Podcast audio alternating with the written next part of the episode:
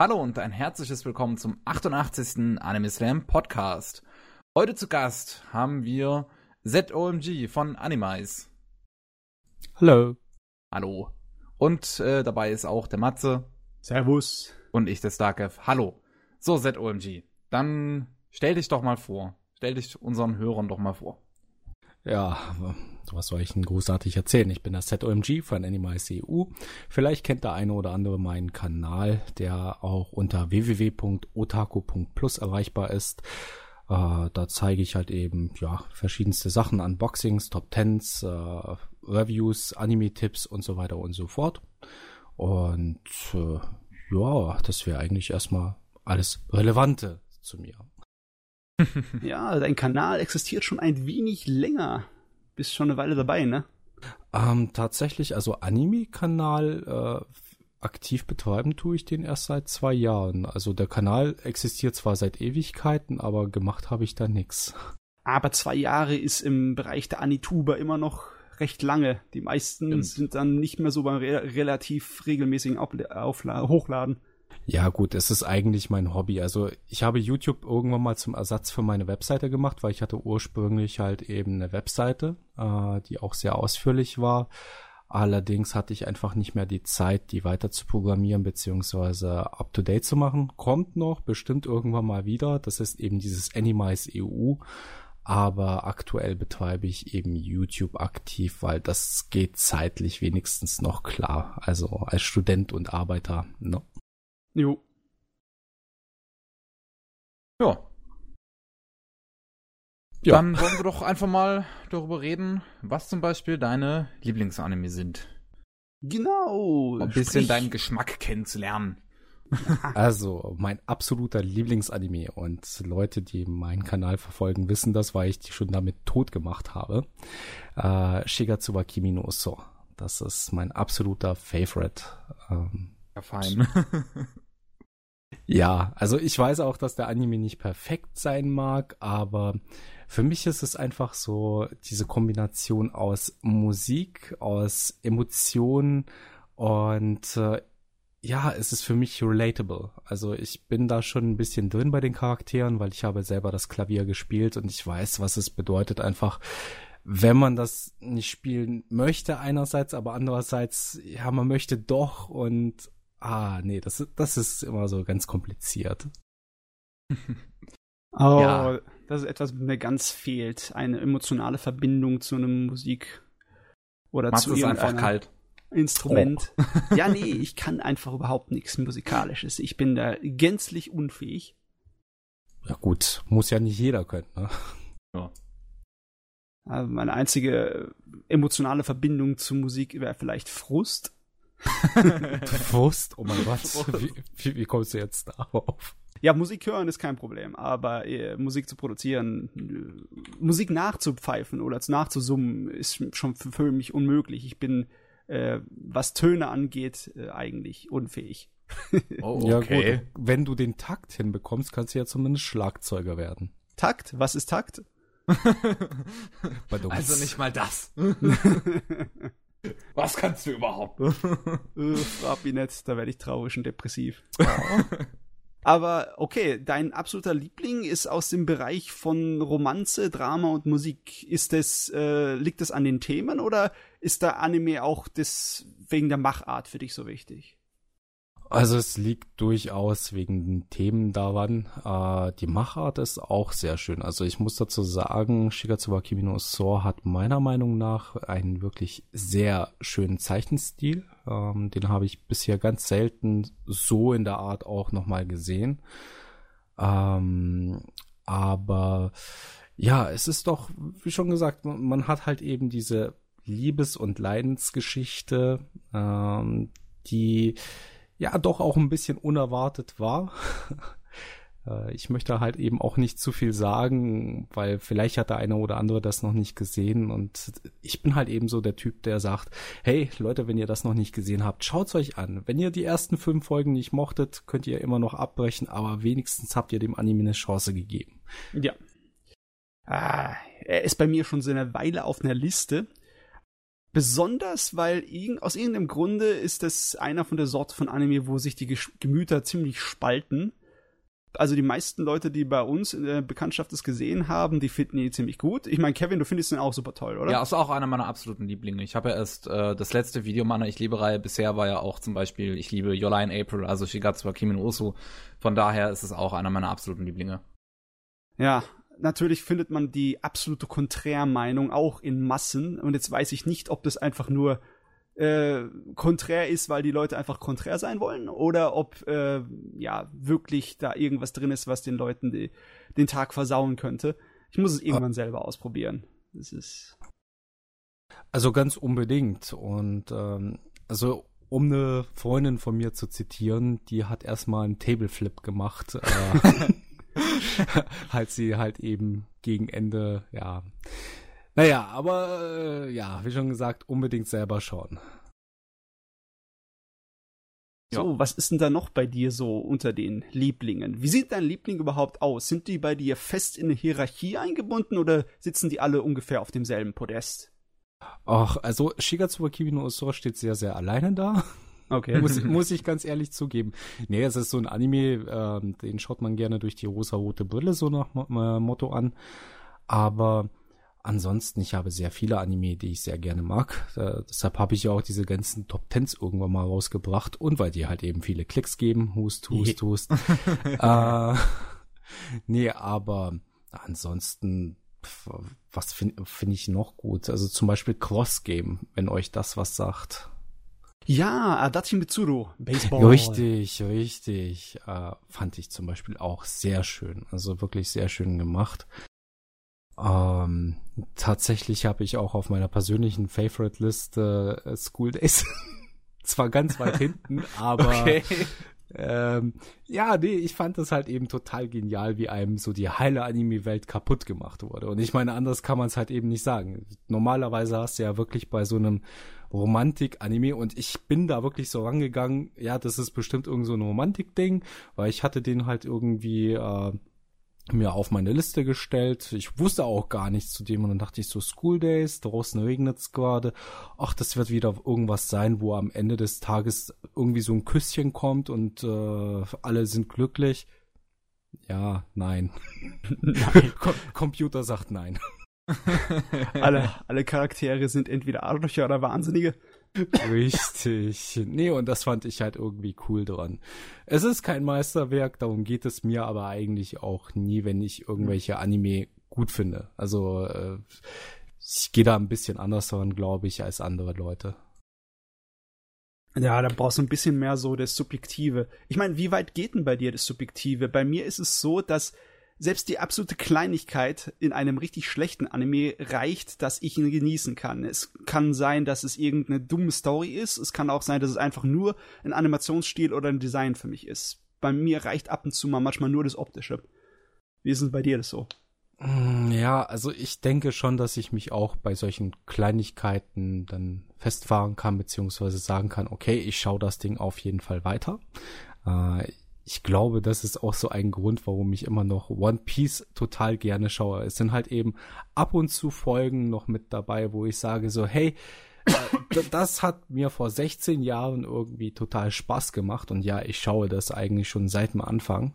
Yeah, Ähm, und ja, das ist, es ist halt eben immer noch so, obwohl ich zum Beispiel die Zeichnungen bei One Piece überhaupt nicht mag, ähm, den ganzen Zeichenstil, wobei der auch viel besser geworden ist, muss man dazu sagen, ja. Also es hat sich ja auch über die Jahre doch ein bisschen was verändert. Ähm, nee, doch, ich denke, ich kann auch an Kleinigkeiten meine Freude finden. Jo. Sagen wir mal, bei deinen Lieblingen, bildet sich da irgend so ein Muster heraus? Ich meine, äh, zum Beispiel der Kevin hier, der gute Mann, der mag sein Drama. Und auch Ich die auch. Romanze, ne? Äh, bei mir ist es eher so, mir musste mit Science Fiction kommen. Oder Krimi und Fantasy-Kram. Äh, Da komme ich eher ins, äh, in die Wallungen. Meinst du sowas wie Steins Gate? Das ist übrigens auch auf meiner Top-Liste. Oh, ja, okay. Da kann man, kann man sich mit anfreunden. Sehe ich nämlich genauso. ja, nee, also bei mir, eigentlich ist es schon so Romantik, Drama, das ist so das, was mich hauptsächlich ausmacht. Andererseits auf meiner wirklichen Favoritenliste ist eigentlich nur ja, ein oder zwei davon drauf und der Rest, das ist eigentlich alles oh, querbeet. Also ich mag zum Beispiel auch sowas wie Full Metal Alchemist Brotherhood, ja. Da Ja, stehe ich also- auch komplett dahinter. tolle Sache ist das.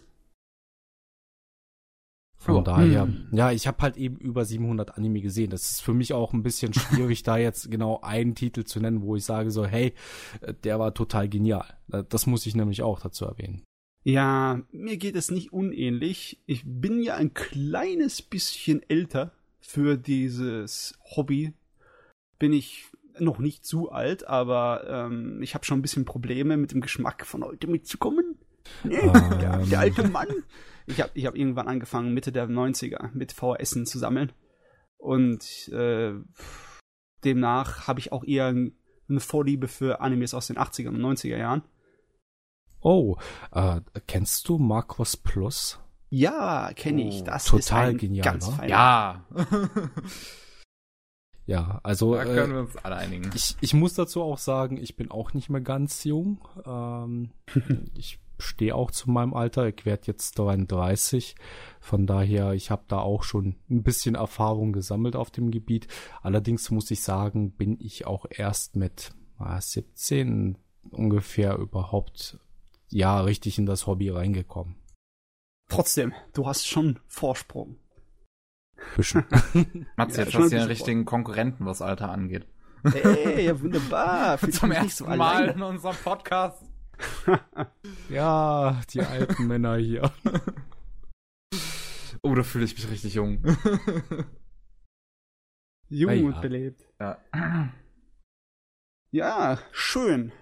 Äh, sag mal, wie sieht's denn bei dir eigentlich aus mit Manga? Liest du überhaupt oder eher weniger?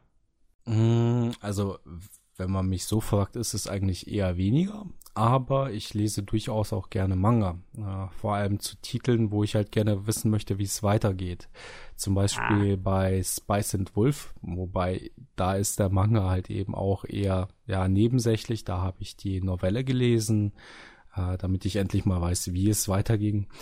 Oder ähm, ja, fällt mir jetzt ja, zum Beispiel auch One Piece und sowas. Da bin ich auch ziemlich aktuell mit dem Manga. Tatsächlich. Ja, das ist aber, das ist schon fast der Klassiker. Äh, dass man dann äh, die Dinge aufgreift, die einfach im Anime keine Fortsetzung bekommen oder zu langsam sind. Beziehungsweise im Anime nicht so toll funktionieren wie die monströsen Riesen-Shonen-Serien. Also ich bin Mm. zumindest immer der Meinung, dass es einfach angenehmer ist, die im Manga-Form zu sich zu nehmen.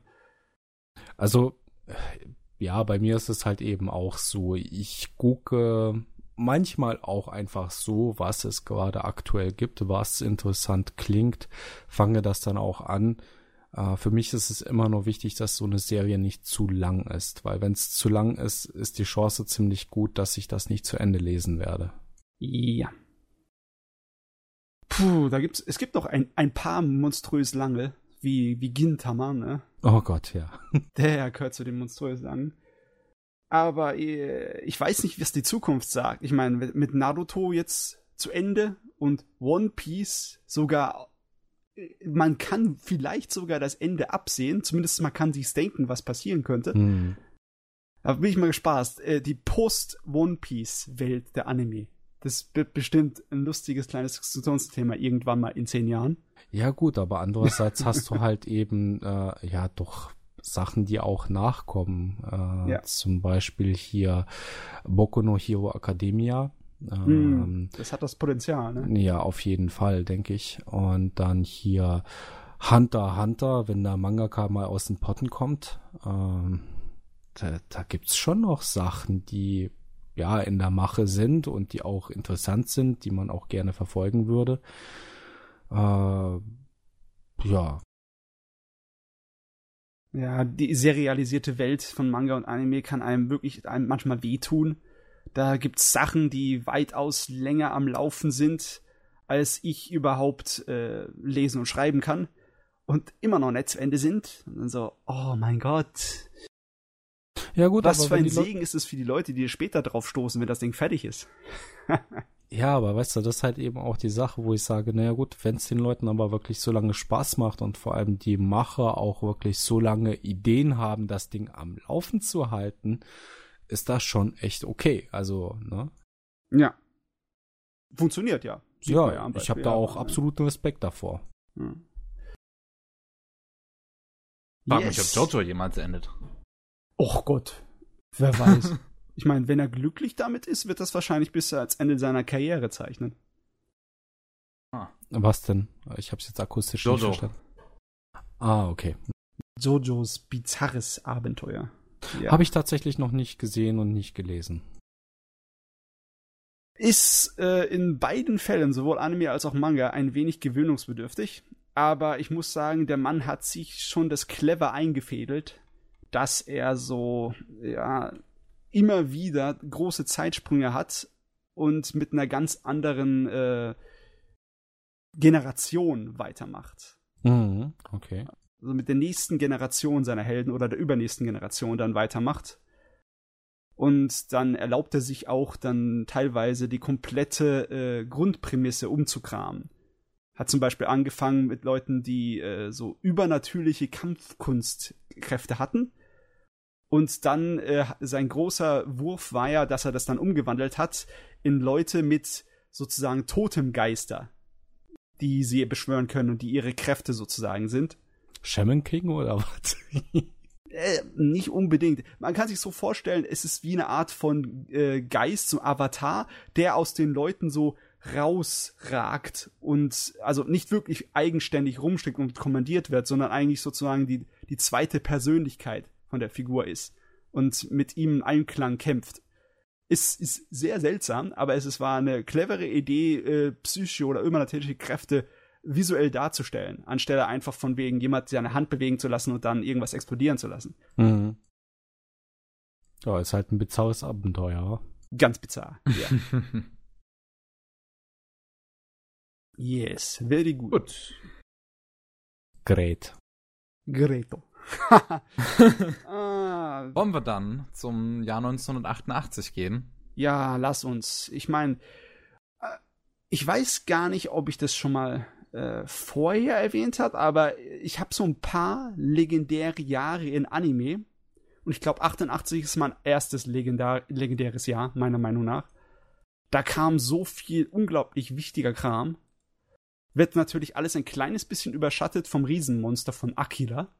Mhm. Aber dass wir gleich auch noch reden werden, da ich es gesehen habe in den letzten zwei Wochen zum ersten Mal. Zum ersten Echt? Mal Akira. Ja.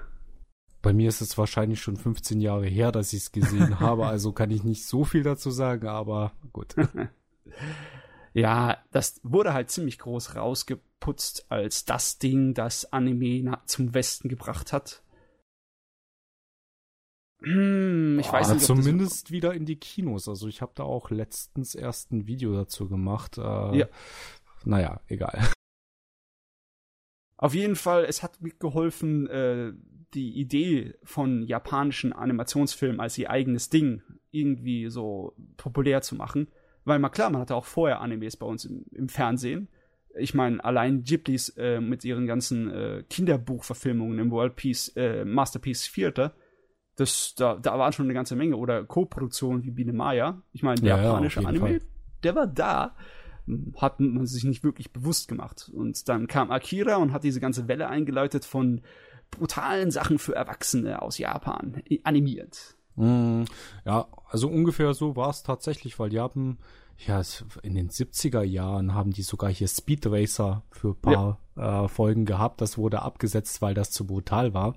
Ich habe mich noch erinnert. Ich, äh, irgendwann mal Mitte der 80er hatten die dann hier versucht, äh, Lupin äh, das Schloss von Cagliasto zu bringen. Das ist auch ziemlich quasi gefloppt und deshalb war Akira tatsächlich erst der erste Anime seit Ewigkeiten, der dann auch wirklich gut auch in den Kinos angekommen ist.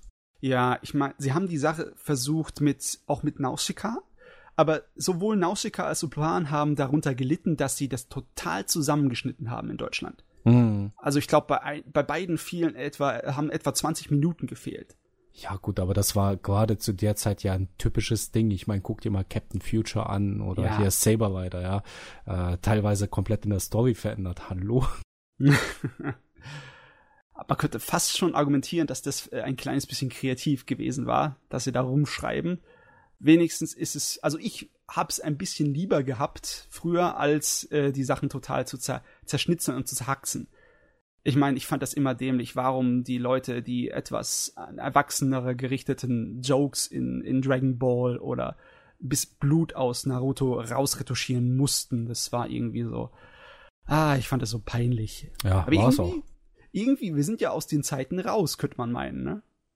Weiß ich gar nicht. Ich weiß nicht, wie die Sachen inzwischen im Fernsehen gezeigt werden. Äh, von daher, hm. Also ich habe danach auch noch eine kleine Geschichte zu den Sachen, die ich geredet habe, äh, gesehen habe. Geredet habe ich ja noch nicht. Nicht? Aber ja, Akira 1988 überschattet alles, was so richtig gut war, wie, wie, wie Gunbuster oder Crying Freeman. Oder auch Ghibli war 1988 voll auf der Höhe. Da kam Totoro raus, was ja ganz wichtig ist. Das ist ja ihr, ihr Maskottchen geworden danach. Ihr Auf jeden. Fall, ja. Oder äh, das äh, Grave of the Fireflies, ne? Da, das auch im deutschen Fernsehen lief.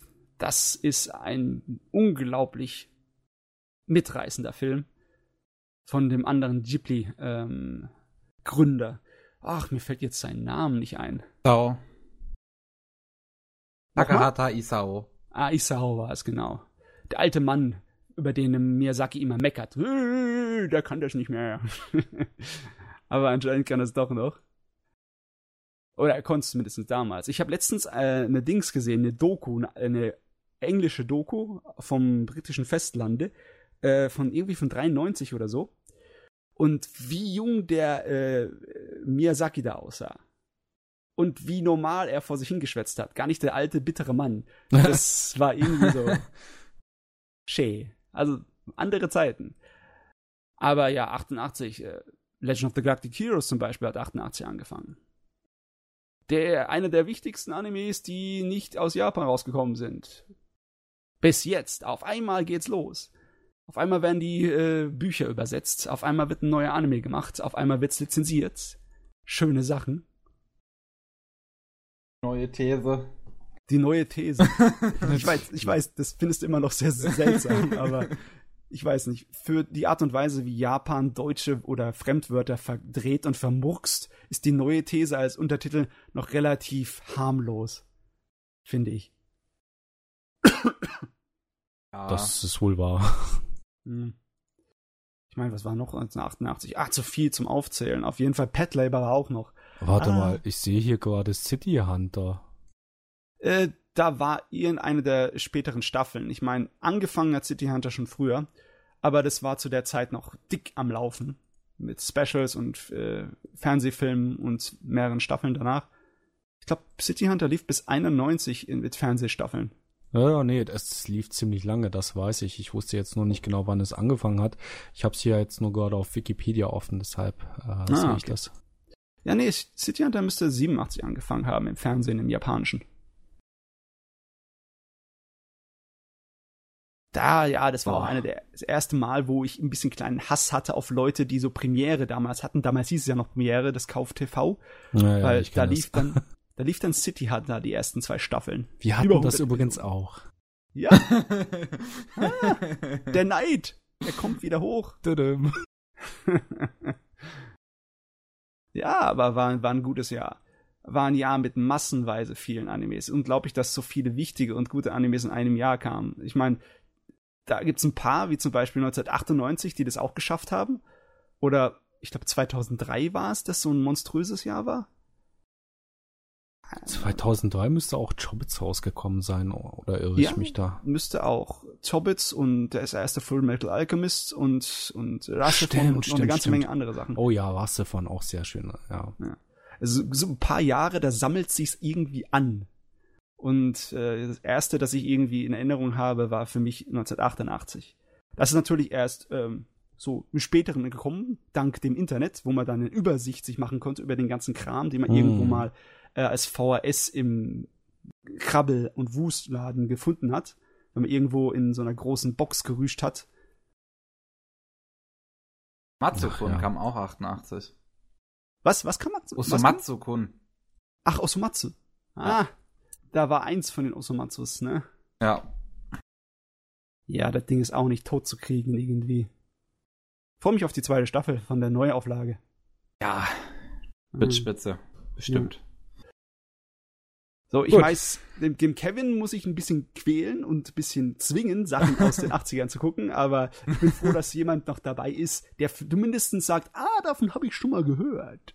Ja, habe ich auf jeden Fall. Also, Entschuldigung, die ganzen Ghibli-Klassiker kennt eh jeder und ja, die anderen Sachen zumindest zum Teil. gesehen. Ja. Ja, gut. Wollen wir dann gleich mit Akira anfangen, Kevin? Können wir machen, ja. Ähm, ich habe äh, in den letzten zwei Wochen Akira zum ersten Mal gesehen, wie vorhin schon gesagt. Und ähm, da ist mir eine Sache danach klar geworden. Was Das war, warum ich Ghost in the Shell nicht mochte. Ha, okay. Jetzt wird spannend. Weil Akira hat einen, hat, hat einen, äh, ähm, nennt man das nochmal, einen, einen Down-to-Earth-Charakter, eine Hauptfigur, mit der man sich irgendwie verbinden kann. Wenn Ghost in the Shell nur, nur so ein Ritual ist. naja, total. Also, ich gebe dir recht, dass die Hauptfigur in der Ghost in the Shell Filmfassung wirklich ähm, entrückt ist von der Menschheit und ihrer Menschlichkeit. Aber ähm, wenn du sagst, Akira, da kann ich mich äh, mit identifizieren. Du identifizierst dich also mit marodierenden äh, Rockerbänden ich, auf ich ihren Bikes. identifiziere mich nicht mit dem Charakter, aber ich finde, der ist halt irgendwo noch, noch, noch menschlich. Der, der, die Hauptfigur, die ist halt, halt ein Dude. Normaler Ja, Typ. Der, der ist down to earth. Ein Sex, Drugs und Rock'n'Roll Dude ist das. Ein kleiner Ja. alter Punker mit seiner Biker-Gang. Also, Ja. Ähm, ich liebe den Kram ja, weil es Cyberpunk ist und ich Cyberpunk-Fan bin.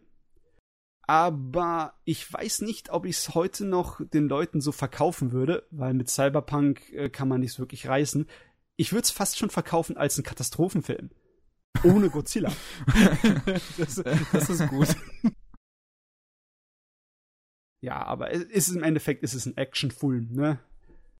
Ja, Also, ja, das ist ein jeden Fall. Actionfilm. Also, äh, der sah ziemlich gut aus. Alle, immer, immer passiert irgendwas, Rauch, alles, irgendwas fä- fällt von den Decken, ganz viele kleine Partikel oder so, die irgendwie alles hin und her fliegen.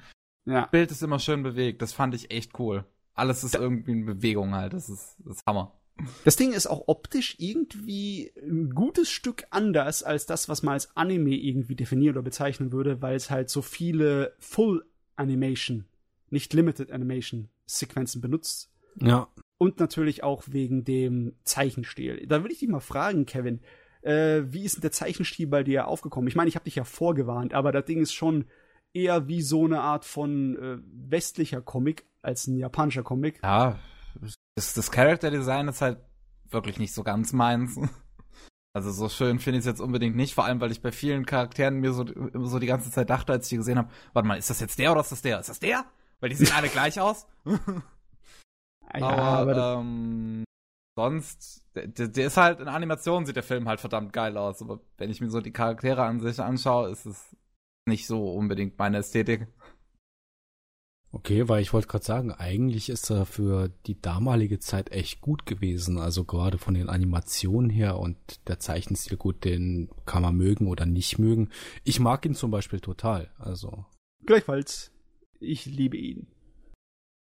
Ähm, okay, man kann, man muss zugeben, der Mann ist nicht wirklich dafür da, hübsche oder lustige Mädels zu zeichnen. Die sehen alle ein bisschen komisch aus. Aber das ist ja Gott sei Dank nicht der, das Hauptaugenmerk von Akira. Akira ist ja schmutzig und dreckig. bei, dieser, bei dieser Schule, die man da sieht, wie, wie, die- wie die ja alle durchdrehen, die Schüler sozusagen, frage ich mich, wie in dieser Welt überhaupt noch irgendwas funktioniert. Da ist, ob, ob die noch irgendein System haben. Funktioniert Ja, doch ich- noch irgendwas in dieser Welt? Das ist ja der, der lustige Gag, dass du so äh, an dem absoluten Abgrund stehst, der Dystopie. Draußen auf den Straßen gibt's lauter Proteste und äh, verrückte äh, religiöse Sekten, denen die Leute nachrennen. Aber du Und- hast funktionierende Einkaufsmeilen. Ja, Kapitalismus funktioniert. Das ist das Typische für Cyberpunk, weißt du? Die Konsumwelt frisst sich selber auf und du darfst dabei zugucken bei dem Spektakel. Hm. es, es, es, war halt nur irgendwie komisch, so, wenn ich. Also, ja klar, irgendwo. Man muss ja noch einkaufen gehen können, sozusagen. Der Mensch muss ja noch irgendwie überleben können. Trotzdem frage ich mich, wie überhaupt die ganze Bürokratie noch funktioniert, wenn nicht mal eine Schule irgendwie funktioniert, wenn alle Menschen da drin einfach nur am Durchdrehen sind. Und alles mit Graffiti beschmieren, den Lehrer die ganze Zeit voll, voll nölen und alles. Ja, also im Anime äh, ist das ja alles sozusagen im Hintergrund reingesteckt, so ein bisschen als Bühnenbild. Aber ja, das ist natürlich keine normale Standardschule. Das ist für die, die Rowdies. Das ist so eine, ihre letzte Chance auf Ausbildung. also, wenn sie da rausfliegen, dann äh, können sie sich auf der Straße verdingen. Was wahrscheinlich für die meisten, für die Leute passiert wäre, wenn nicht äh, Neo Tokyo in die Luft geflogen wäre. Ich meine, das kann, da, da, da spoilert man nix. Ich meine, das ist der verdammte Untertitel der ganzen Werbekampagne für Akira, dass Neo Tokyo explodieren wird. Ich merke gerade, dass ich fast überhaupt nichts mehr von dem Anime weiß. Och, es ist im Endeffekt ganz einfach. Äh, dystopische äh, Zukunftsvision, wo sich Biker-Gangs gegenseitig versuchen umzubringen, weil man ist jung und man, man einem ist langweilig und Schule ist für den Arsch. Ähm, der Polizeistaat ist total korrupt und das Militär äh, tut die ganze Zeit irgendwelche unliebsamen Experimente verführen und einer von den jugendlichen Biker wird darin verwickelt, kriegt Superkräfte, dreht durch und macht einen auf Godzilla und zieht eine Schneise der Verwüstung durch die Stadt. Ja, gut. Das also diese Schneise der Verwüstung, daran erinnere ich mich nur. ich denke mal, du erinnerst dich auch ans Ende, ne? Ja, also ich weiß nicht, das, äh, ich fand den Film als, als Jugendlicher fand ich ihn super geil und dann kam das Ende und dann war ich so, uh. Also ich fand das auch noch toll, aber das war ein definitiv unangenehmes Gefühl. Das hat diesen Körperhorror-Effekt wirklich bei mir hervorgerufen, diesen, diesen Ekel und Abgestoßenheit. Ach, du meinst diesen ekligen Körper dann, wie er sich so langsam aufbläht? Hm. Ja, das war, das war eine Horrorvision. Aber ich muss dazu ehrlich sagen, also ich habe Akira zwar immer recht gemocht, aber es war nie für mich so das Ding, wo ich sage so, ey, den muss ich unbedingt weiterempfehlen oder so. Eher im Gegenteil. Ja, okay. Hm. Ich fand ihn immer relativ einfach weiter zu empfehlen, weil halt viel in die Luft fliegt, ne? ja, Action gut. und Groteske kann man gut den Leuten an den Kopf schmeißen. Guck dir mal an, was für ein verrücktes Ding das ist es ist, also ich fand, ich fand auch, dass es nicht unbedingt immer ideal war, um Leute zu Anime zu bekehren, sondern einfach nur den Leuten zu sagen, guck mal, da gibt's auch verrückte Sachen aus Japan. Das ist interessant, weil es anders ist. Verrückte Sachen aus Japan, also dann kann ich denen auch irgendwelche TV-Shows zeigen, ganz ehrlich. Ja. Schon, Takeshis Castle hat auch funktioniert. Richtig, zum Beispiel. Ja, Und das ist ja, ja noch harmlos. Ja, Akira. Ja, du hast es schön gehabt, Kevin. Du hast schon auf Blu-ray erwischt. Ja. Aber jetzt wollte ich mal fragen, hast du in der japanischen Synchro geguckt oder Deutsch? Äh, ich habe die 2003er deutsche Synchro gesehen. Also die neue deutsche Synchro. Richtig. Und die ist ziemlich gut. Also ich, ja. seltsamerweise, ich kenne ja beide deutsche Synchros. Ich habe die erste zu Hause damals auf VHS gesehen und dann später auf, als die DVD rauskam, die zweite. Ähm, ich bin von beiden im Endeffekt nicht so begeistert. Die eine Aha. macht Sachen richtig, wo die andere es falsch macht und umgekehrt. Eigentlich sollte man irgend so eine Fusion aus den beiden machen. Also Aber mir wären jetzt keine großen Schnitzer aufgefallen bei der 2003er Synchro. Synchro. Ich finde die ziemlich gut. Also die ist echt gelungen. Ja, Schnitzer Augen. nicht wirklich, nur so ein kleines bisschen nicht so super prächtig. Ja, ah. aber das ist doch meistens das Problem mit Synchros. Äh, eigentlich, wenn man irgendwie anfängt zu vergleichen, findet man immer, das eine ist da besser, das andere ist da besser und überhaupt. Und eigentlich ist, glaube ich, das, womit die ganze Synchro-Geschichte hier in Deutschland auch kämpft. Ja, ich finde es halt nur schade, weißt du, sie haben schon eine deutsche Synchro gehabt. Und dann habe ich gedacht, ah, die würden wahrscheinlich in all den Sachen, wo die alte deutsche Synchro äh, schlecht war, würden sie es verbessern. Äh, machen sie dann halt nicht beziehungsweise sie machen es zur Hälfte und dann bei all den Sachen, wo die alte deutsche Synchro gut war, werden sie dann schlechter. Im Endeffekt kommt von der Qualität dasselbe hinaus. Da habe ich mir gedacht, warum habt ihr es neu synchronisiert? Ja, wahrscheinlich wäre das Remaster einfach zu teuer gewesen oder so. Weiß der Geier. ich meine, bei meiner Fassung, die ich da drin stehen habe, habe ich beide drauf, beide ja. Audiofassungen. Ne? Blu-ray ist auch beides. Und ja, ich meine, ist ja nicht schlecht. Ich meine, da, da geht mir ja nichts verloren, wenn ihr eine neue Synchro macht. Ich kann immer noch die japanische mir anhören. Aber, ja. Da muss ich, ich dazu. Weiß. Achso, sorry. Nee, ich weiß, was du meinst, wollte ich ja. nur sagen. Aber ich muss dazu sagen, irgendwie bei Akira funktioniert das mit dem Synchronisieren ziemlich gut, weil das als Ausnahme von seinen Lippenbewegungen ja anders gemacht ist als äh, die, äh, die üblichen Anime-Produktionen. Die haben sich eher an den Disney-Standard gehalten und dann wirklich ziemlich genau na, äh, die Lippenbewegungen nachgemacht nach den äh, Stimmen der original japanischen Sprecher. Das wirkt sogar ein kleines bisschen seltsam, wenn man es auf Japanisch guckt. Es wirkt so ein kleines bisschen dieses Uncanny Valley Format hat es okay. bei mir manchmal. Weil, ein, weil ich einfach dann gewohnt bin von Anime, dass sich halt einfach nur die Luke auf und zu bewegt. Ne? ja, ne? Und dann kommt Akira daher und dann, ähm, das hat so ein bisschen so einen komischen äh, Einschlag für mich. Aber ich finde das sehr lustig, dass du das überhaupt erwähnst, weil ähm, auf der Anime-Messe war jetzt auch ein Panel mit verschiedensten Synchronsprechern, war auch total interessant. Ja. Und die haben auch wirklich erwähnt, es ist eigentlich echt schwer, Anime zu synchronisieren, also so, dass es sinnvoll ist.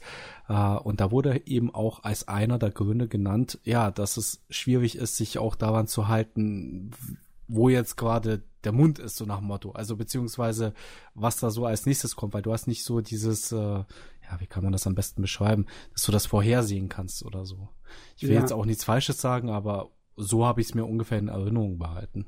Ja, es ist natürlich anders als bei einem Schauspieler, wenn man einen Realfilm synchronisiert und dann sieht man, wie dem seine Muskeln im, Gesicht sich bewegen, dann hat man es vielleicht einfacher, weil man mehr so eine Anhaltsquelle hat für die Art und Weise, wie der äh, welche Töne mit dem Mund nach, äh, produziert, selbst wenn man ihn nicht hören würde. Aber bei Anime, da hast du halt meistens dann nur äh, Klappe auf, Klappe zu. Und ab und zu mal bewegt sich der Mund ein bisschen anders, weil es äh, nicht irgend, äh, wie heißt nochmal, ein Vokal oder sonst was ist, der betont wurde. Aber ansonsten hast, musst du einfach nur auf gut Glück machen. Ne? Ja. Hm.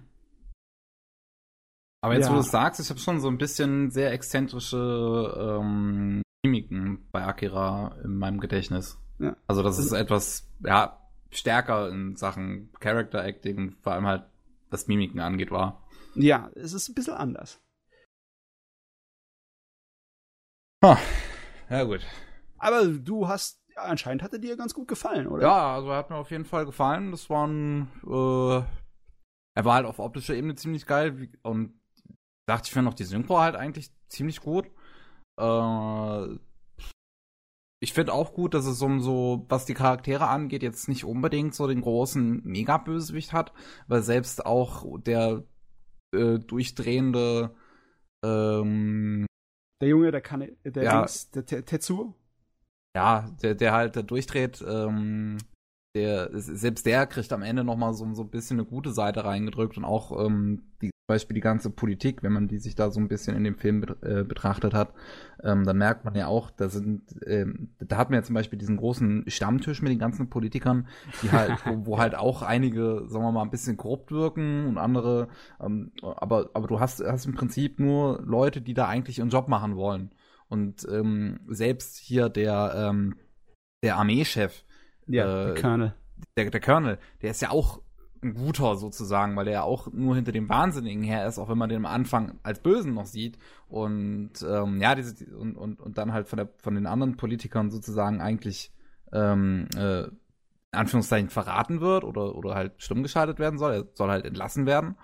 Und ähm, sich, sich dann da auch noch widersetzt, obwohl die anderen Politiker eigentlich nur ihren Job machen, weil sie dem nicht, weil sie dem, dem Colonel auch nicht ganz vertrauen können. Also das ist schon, das ist schon ganz interessant, weil das alles so mit ein bisschen Schwarz und Weiß äh, gemixt ist. ist. Also du hast nicht unbedingt einen richtigen Guten, nicht unbedingt einen richtigen Bösen, weil jeder macht irgendeine Scheiße in dem Film.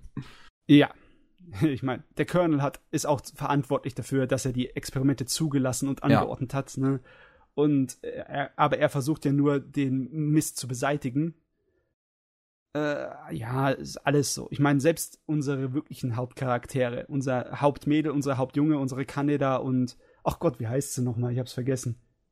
Ähm, sie ist ja äh, Freiheitskämpferin, in Anführungszeichen Terroristin. Das ist auch nicht unbedingt der Idealcharakter äh, für einen Guten, ist ein bisschen antiheldmäßig. Und was ist er als Anführer einer Biker-Gang? Die, die des Nachts rumziehen und was weiß ich, wie viele Tote durch äh, Verkehrsunfälle verursachen. Ja, wenn man sich so überlegt, da ist kein, keiner mit weißer Weste oder kein Held dabei. Richtig. Das sind halt die Lowlives des typischen Cyberpunks. Ne? Aber ich finde das toll, ich mag das. So ist das. Ja. Ja. Gut. So, schön. So langsam aber Akira. sicher ziehe ich den Kevin auf meine Seite. Zurück in die 80er. Oh je. ähm, ja, dann reden wir mal über das, was ich sonst noch so gesehen habe. Das eine wäre ähm, Ahu Girl. Aho Girl. Haha, ja, natürlich. Ja, äh, das hatten Mats und ich ja ähm, am Wochenende der, der Animagic angefangen. ich hab's ja jetzt auch noch äh, zu Ende gesehen, weil jetzt ist ja die Season mittlerweile vorbei. Ah, ist vorbei. Und Ach. ähm, ist, ist halt von dem Mangaka, der auch zum Beispiel Mangaka to Assistant Sun äh, gemacht hat, was ich auch schon eigentlich recht witzig fand. Äh, es ist halt ein sehr abgedrehter Humor. Sehr laut, sehr viel Rumgeschrei und ziemlich, ziemlich dumm. Ich muss Und- dazu sagen, ich habe zwei Folgen gesehen, ich fand den genial. ja. Er ist ziemlich genial. Ich finde ihn weitaus besser als sein Manga-Erstlingswerk. Ich meine, es ist zwar von derselben Format mit dem sehr kurzen Gag-Abschnitten und den ganzen Wrestling-Moves, ja. aber ich finde, hier sind die Witze und äh, die Absurdität einfach noch mal eine Stufe höher und besser. Ja, hier Bei funktioniert Ahorn. das wirklich extrem gut. Also auch durch die, äh, durch die Protagonistin, die halt wirklich einfach das dümmste Mädchen der Welt ist. Und ähm, sie, dann noch mit, mit anderen Figuren interagiert und so ein bisschen die dumme Seite in diesen Figuren noch mitweckt. Auf jeden Fall. das ist immer so, so echt eine, eine interessante Entwicklung, wenn man dann gegen, ähm, also mir fällt jetzt noch ein Mädchen gegen Ende ein zum Beispiel, der dazu kommt, die halt äh, zuer zuerst auch voll äh, die Protagonistin hasst und dann sollen die ein Projekt zusammen machen und merken halt so langsam, wie, wie, wie, wie kompatibel sie, sie doch irgendwie sind. Und ja, also sie, sie haben halt ein Hobby quasi, was sie beide mögen. Ich meine, das Aho Girl mag ja im Prinzip eigentlich alles. es gibt ja nicht wirklich was, was sie nicht mag. Bananen. Bananen. Bananen sind ganz wichtig. Und ähm, und dadurch zieht, sie, zieht das Aho Girl so dieses andere Mädchen so ein bisschen auf ihre Seite. Und so funktioniert das halt auch mit den ganzen anderen Charakteren. Es gibt immer irgendwas, wo die quasi äh, äh, Gemeinsamkeiten haben und dann so langsam anfängt, diese Absurdität in eins zu mischen. Ja, sie, sie ist wirklich so ein Avatar einer Chaosgottheit. Ein Avatar der bisschen, ja. Dummheit. Um die Dummheit unter den Menschen zu verbreiten. Ja. es, Ja. ist, es ist wirklich spaßig. Ähm, es, es ist auch ein, ein schöner Kontrast, wenn man dann tatsächlich mal Figuren hat, die normal sind. Was, was, also was hier im Prinzip nur zwei Figuren sind, die mal nicht exzentrisch werden und eine Figur, die exzentrisch ist und doch noch normal. Also ähm, der Akutsu, der, der Junge, der ist ja, der, der ist noch einer der normalen, aber ist halt ziemlich exzentrisch. Ähm, aber dann äh, kommt später zum Beispiel noch ein Hund mit ähm, in die Partie der Hauptfiguren. Und der Hund ist so ziemlich der normalste Charakter der Serie. Schön. Ich meine, aber normaler Charakter kann in so einer Serie doch nur auf zwei Arten und Weisen überleben. Entweder durch völlige Apathie, so im Sinne von wegen, wenn die ihre Dummheiten machen, dann gibt's da nur einen so gelangweilten, äh, resignierten Blick, oder durch äh, dieses typische Z äh, Zgummi, dass er einfach andauernd die versucht zurechtzurücken. So im altmodischen äh, Comedy-Stil von auch. Aber wie heißen sie nochmal? Von Dicke Dorf, von Laurel und Hardy? Hardy? Dass er immer eine ge gebatscht bekommt. Ja, stimmt, aber. Ich meine, das ist doch die einzige Möglichkeit, wie du in so einem Comedy-Ding überleben kannst. Oder, oder gibt es wirklich realistisch normale Charaktere in dem Ding? Das glaube ich aber nicht, oder? Wenn der Hund ein Mensch wäre, dann wahrscheinlich. ich meine, der Hund ist halt wirklich so ähm, in der Serie, dass er, dass er so so ein bisschen unter äh, äh, so so alles mitmachen muss, was die Charaktere ihm sozusagen antun. Aber wenn dann halt mal ein normaler Tag ist, dann genießt er den. Gegen, in Episode 11 zum Beispiel hat man eine Story, die sich komplett auf den Hund fixiert, wie er einfach nur einen ganz normalen Tag erlebt, weil er äh, nicht an der Leine ist. Also, ah. und, und, und dann den Schultag über, wo das Auge und Akutsu äh, halt in der Schule sind, geht er dann raus und ich meine, so ein Tag, den er dann erlebt, ist jetzt auch nicht unbedingt normal. Er, er verhindert zum Beispiel einen Banküberfall. Aber an sich ist er ein recht normaler Charakter. Das ist aber schön zu hören, dass es auch mal Abwechslung gibt von dem ganzen Gag-Feuerwerk. Ich habe mir auch schon überlegt, wie viele Episoden ich von davon am Stück angucken kann, bevor es ein bisschen anstrengend wird. Mhm. Was ich hier noch recht schön finde, ist, dass das mag ich immer relativ gern, wenn so eine Episode keine ähm, strikte Unterteilung hat. Also wenn jetzt das nicht so gemacht ist, weil hier hast du ja nur zwölf Episodenfolgen ja. und es ist, es ist halt jetzt nicht so gemacht, dass du quasi einen festen Abschnitt hast, wie eine Story da drin erzählt hat, äh, erzählt wird. Also dass du jetzt pro Folge drei kleine Geschichten hast oder so, sondern mhm. dass das immer so ein bisschen sich hin und her wechselt und dass eine Geschichte vielleicht auch mal nur so ein paar Sekunden geht. Also in ein paar Folgen gibt's einfach eine, eine, eine wirklich einen kleinen Minigag, der einfach reingeworfen wird, der ein paar Sekunden geht und dann ist dieses, dieses Kapitel quasi auch schon wieder abgeschlossen. Also und ich muss dazu sagen, das ist auch total spannend an diesem Anime, weil ich wusste erstmal nicht, wie die das ordentlich umsetzen muss, äh, wollen. Es handelt sich ja eigentlich um einen Yonkoma-Manga, also dieses mhm. Vier-Bilder-Comic. Und wie kannst du das auf wirklich so lange ziehen, ne? Und das haben die echt gut hinbekommen, finde ich. Ja, also das funktioniert schon ziemlich gut. Das äh, einfach durch diese Strukturlosigkeit, indem es sich ein bisschen Freiheiten da gönnt. Und ja, das, dieser dumme Humor macht halt einfach Spaß. Man muss, man muss ein bisschen sein Niveau ein bisschen runterschrauben, um es zu genießen. Und nicht zu viel erwarten, aber wenn, dann ist das schon, ist das schon top. Ja, ich liebe sowas, ganz ehrlich. das ja. ist schön. Und ich, ich denke auch, dass der durchschnittliche Anime-Fan die Fähigkeit besitzt oder zumindest entwickeln muss, sein Niveau ein bisschen runterzuschrauben. ja. Es sei denn, man ist jetzt natürlich so ein Überelitist, der nur, keine Ahnung, Technolize mag und Lane und was weiß ich. Was auch in Ordnung ist. Die, die Leute wollen wir natürlich hier kein Brot brechen, also, äh, oder andersrum.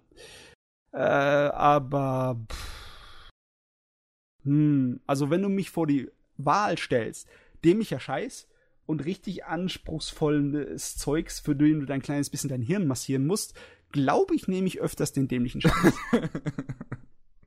Ist halt besser zum Entspannen, ne? Auf ja. jeden Fall. Ja, und was Entspannung angeht, können wir auch noch den, nächsten Short aus der äh, letzten Season, den ich absolut feier, besprechen, und zwar Zurodore Children. Ah, der, den hab ich noch nicht angefangen. Ähm, ich habe den jetzt äh, wöchentlich verfolgt, beziehungsweise die letzten vier Folgen hatte ich mir dann aufgehoben und an einem Stück geschaut und boy, es ist so gut. Ich liebe es. Ähm, ja, wie, wie, wie soll man es beschreiben? Es ist ein Anime über, über Liebesgeschichten. Es ist im Prinzip auch nur so ein. Oh, ich krieg grad Kuchen gereicht, vielen Dank. Um, um, um. Ey, was Service ja.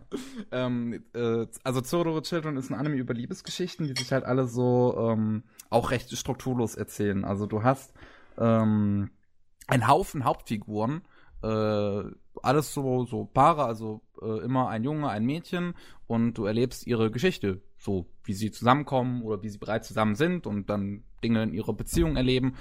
Das ist der ganze Anime. Und äh, das ist unglaublich unterhaltsam. Die Charaktere sind super sympathisch. Ähm, Anime News Network, auf Anime News Network gab es auch einen schönen Artikel dazu, äh, warum es funktioniert, warum man sich so gut mit äh, der Serie identifizieren kann, weil du hast die unterschiedlichsten Figuren. Ähm, du hast, ähm, um ein paar Beispiele zu nennen, so was, was, was in extreme Richt extremere Unterschiede geht. Du hast zum Beispiel ein Paar, da hast du ein rebellisches Mädchen, die halt auf dem Schulgelände, also in der ersten Folge lernt man die schon kennen, die raucht auf dem Schulgelände und dann hast du den Schülersprecher, der, der das dann sieht und dann ähm, die vom Rauchen abhalten möchte, aber der Schülersprecher ist in die äh, irgendwie verknallt und ähm, möchte mit der dann eine Beziehung anfangen. Dann hast du einen sehr arroganten äh, Schülersprecher, der wirklich, der, der richtiges Arschloch zu der ist, aber irgendwie in so einer Art und Weise, dass sie es, dass, dass sie ihn attraktiv findet. Ähm, okay, ja. Und das, das, das ist schon irgendwie äh, und das, das ergibt einige witzige Situationen. In der ersten Folge, das ist ein Witz, der als der rauskam, dann, dann durchs ganze Internet eigentlich gegangen ist, wo der Schülersprecher, äh, also wo sie dann fragt, bist du schwul? Und der Schülersprecher dann so, nein, das habe ich ausprobiert. Okay. Der Witz ist an mir vorbeigegangen, aber. ähm, und dann hast du zum Beispiel ein Paar mit einem sehr ruhigen Mädchen, die ist recht emotionslos, also die versteht nicht unbedingt Gefühle oder so. Es ist jetzt nicht so, dass sie komplett keine Gefühle hat, aber sie kann sie nicht wirklich nachvollziehen. Und ein bisschen schüchternen Jungen, der aber sportlich ziemlich aktiv ist, der halt auf sie steht und ähm, die beiden sich dann auch so so so mehr und mehr kennenlernen und sie dann so so ein bisschen Gefühle langsam für ihn entwickelt und dann halt so langsam verstehen muss, was das überhaupt für Gefühle sind. Und die Geschichte ist halt nicht wirklich unbedingt immer auf Humor ausgelegt, sondern hat teilweise so so Momente, wo du einfach nur laut No sagst oder auch eine Episode, die dann zum Beispiel mal ein bisschen trauriger endet. Es ist jetzt nicht so, dass Surrodore Children wirklich äh, die ganze Zeit 100% Comedy oder 100% Drama fährt. Und auch das Drama ist nicht unbedingt sehr dramatisch. Es ist nur manchmal so, so ein bisschen, so ein bisschen schade sozusagen.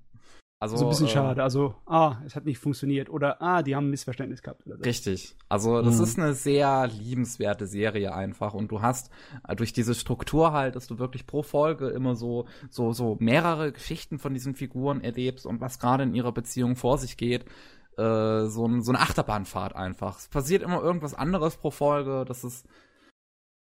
Es klingt interessant. Ja, es ist einfach es, spaßig. Es hat echt viel Spaß damit und das, die Serie hat auch verdammt laute Lacher aus mir rausgeholt, weil sie halt auch einfach unglaublich witzig ist und gesagt hm. trotzdem einfach extrem süß bei einigen Beziehungen. Also ich muss schon sagen, es ist schon eine Menge an Charakteren. Ja. ne? Und auch das Design, wenn ich so ein kleines bisschen die Google-Bilderchen durchgehe, es wirkt auf mich ein ganz kleines bisschen blutleer. Also nicht unbedingt wie die Charaktere designt sind, sondern äh, der Stil der Zeichnungen. Das ist irgendwie so. Ich würde nicht 0815 sagen, aber ja, weckt bei mir nicht unbedingt hier irgendwie groß Interesse. Vielleicht muss ich es in Bewegung sehen. Wie ist es denn? Ist es so ein typisches Standardbudget? Was Animationen angeht, oder ja, ist da irgendwie. Das ist jetzt, das ist jetzt kein, kein großes Budget, kein, also es ist jetzt kein, kein, keine High-Budget-Quality oder auch kein, keine äh, Flash-Animation oder sonst irgendwas. Das ist ziemlicher Durchschnitt in Animationen. Und auch der, das Charakterdesign, ja, das ist jetzt auch nicht so besonders, muss man einfach mal sagen. Aber die ganzen Figuren sind halt auch irgendwo 0815. Aber der Anime schafft es halt an sich, mit denen irgendwie umzugehen und aus den, denen äh, ähm, was doch Interessanteres zu machen, als es anfangs scheint. Okay. Die erste also, Episode ist dafür ein richtig schönes Beispiel. Also, wenn man die erste Episode mag, dann wird man den restlichen Anime auch mögen, weil der setzt eigentlich quasi jeden Ton, den der Anime mal haben kann. Ähm, wo die erste Geschichte so äh, ein bisschen schüchterner Junge, ein bisschen schüchternes Mädchen ist, die ähm, beide aufeinander stehen, aber sich nicht trauen, sich zu sagen und du dann so, so ein bisschen Missverständnisse zwischen den beiden erlebst. Dann hast du die zweite Geschichte, wo du den äh, Jungen hast, der halt, äh, also der wirklich extrem schüchtern ist und aber ein Mädchen, die dann sehr offen ist und äh, den dann die ganze Zeit triezt und die ganze Zeit und ihm die ganze Zeit irgendwie sagt, ich liebe dich auf unterschiedlichste Arten und Weisen, also nur um ihn halt so ein bisschen zu ärgern. Und ähm, was, was halt so ein bisschen in die Comedy setzt und die letzte Geschichte in der ersten Folge zum Beispiel ist es ist schon, es ist schon so ein bisschen traurig, wo du so ein Mädel verfolgst, wie sie äh, ihr letztes Date mit, mit demjenigen hat, den, den, den sie halt liebt, bevor er äh, äh, umziehen muss. Und äh, du dann so eine richtig melancholische Stimmung gegen Ende der Folge hast. Und das, das, das ist quasi jede Stimmung, die die Serie mal annehmen kann. Entweder so ein bisschen schade, entweder so äh, wirklich ein bisschen traurig oder halt extrem witzig. Hm, mhm. äh, das Format habe ich irgendwie schon mal gesehen. War da nicht was von dem Fuzzi, der äh, Ichigo 100% gemacht hat? Äh, lass mich kurz das nachgoogeln, nicht, dass ich mich irre. Weil mich erinnert das ein bisschen an Amagami SS, aber einfacher. Also so von dem, was ich jetzt höre. Ja. Ja, ja, genau. Äh, Hatsukoi Limited. Das war sowas ähnliches. Ach, stimmt, das gab's auch noch. Oh Gott. Das hat zwar einen äh, eher durchgehenden äh, Themenbereich gehabt, im Sinne von wegen, die erste Liebe, die geht normalerweise schief. Also war das eine ganze Menge Liebesgeschichten, die am Endeffekt auf irgendeine Art und Weise nicht funktionierten. Oder nicht so funktioniert hatten, wie es gedacht war. Aber das war im Endeffekt auch so. Massenweise Charaktere und immer so kurze Abschnitte und Ja, teilweise auch zusammengeschmissen in einer Episode. Aber Ja. ich glaube, bei dir sind's mehr. Ich glaube, bei dem Zulu zu Children hört es sich so an, als wäre das viel, viel mehr Zeugs pro Episode und pro Serienabschnitt.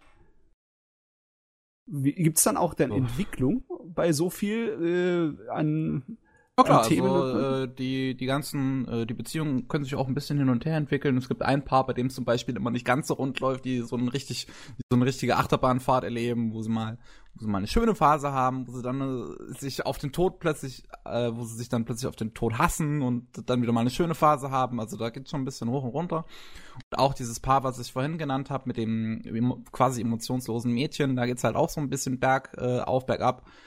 Ähm, also, ja, das, das, das hat schon Entwicklungen. Jetzt nicht unbedingt bei jedem Paar. Es gibt sogar ein Paar, das einfach gegen Mitte der Serie komplett vergessen wird und dann nicht nochmal vorkommt. Oh, Obwohl okay. die Story da noch nicht abgeschlossen war. Ähm, aber ansonsten, es ist schön. Ich liebe diese Serie. Ja, gut. Ich finde sie absolut großartig. Also, ähm, Sag mal, ist das jetzt eigentlich die Sorte von Schema von wegen, sie finden sich und dann müssen sie irgendwie äh, sozusagen sich aneinander gewöhnen und die Probleme danach? Oder ist denn das alles so Geschichten, sie äh, kämpfen die ganze Serie lang, bis sie sich endlich kriegen? Nö, es ist unterschiedlich. Es gibt manche Figuren, die kriegen sich halt erst am Ende. Es gibt andere Figuren, die kriegen sich schon direkt in der ersten Folge. Ah, okay. Also ganz wilde Mischung. Also man muss dazu auch sagen, es handelt sich dabei auch um Yonkoma. Äh, das ist auch hier dieses Vier-Bilder-Manga. Das hätte ich mir fast denken können, ne? Ich wollte es nur noch mal erwähnt haben für unsere Zuhörer. Ja. Das Einzige, was ich schade finde für verlorenes Potenzial, ist keine homosexuellen Paare. Das finde ich ein bisschen schade, tatsächlich. Das, das hätte man hier noch ganz schön mit einbauen können. Aber ich habe gehört, im Manga gibt es mittlerweile. Naja, Ja. gut. Zorodoro Children kann ich nur auf jeden Fall empfehlen. Äh, hat man auch nur in zwei, hat man halt auch in zwei Stunden durch, sind halt zwölf Folgen, jeweils zwölf Minuten. Ja, ich schaue mir nachher mal die erste Folge an. Gibt's ja auch auf Crunchyroll, von daher. Jo. Ja, du hast so deine Liebe für diese kurzen Sachen, ne? Die habe ich. Die hast du. Ja.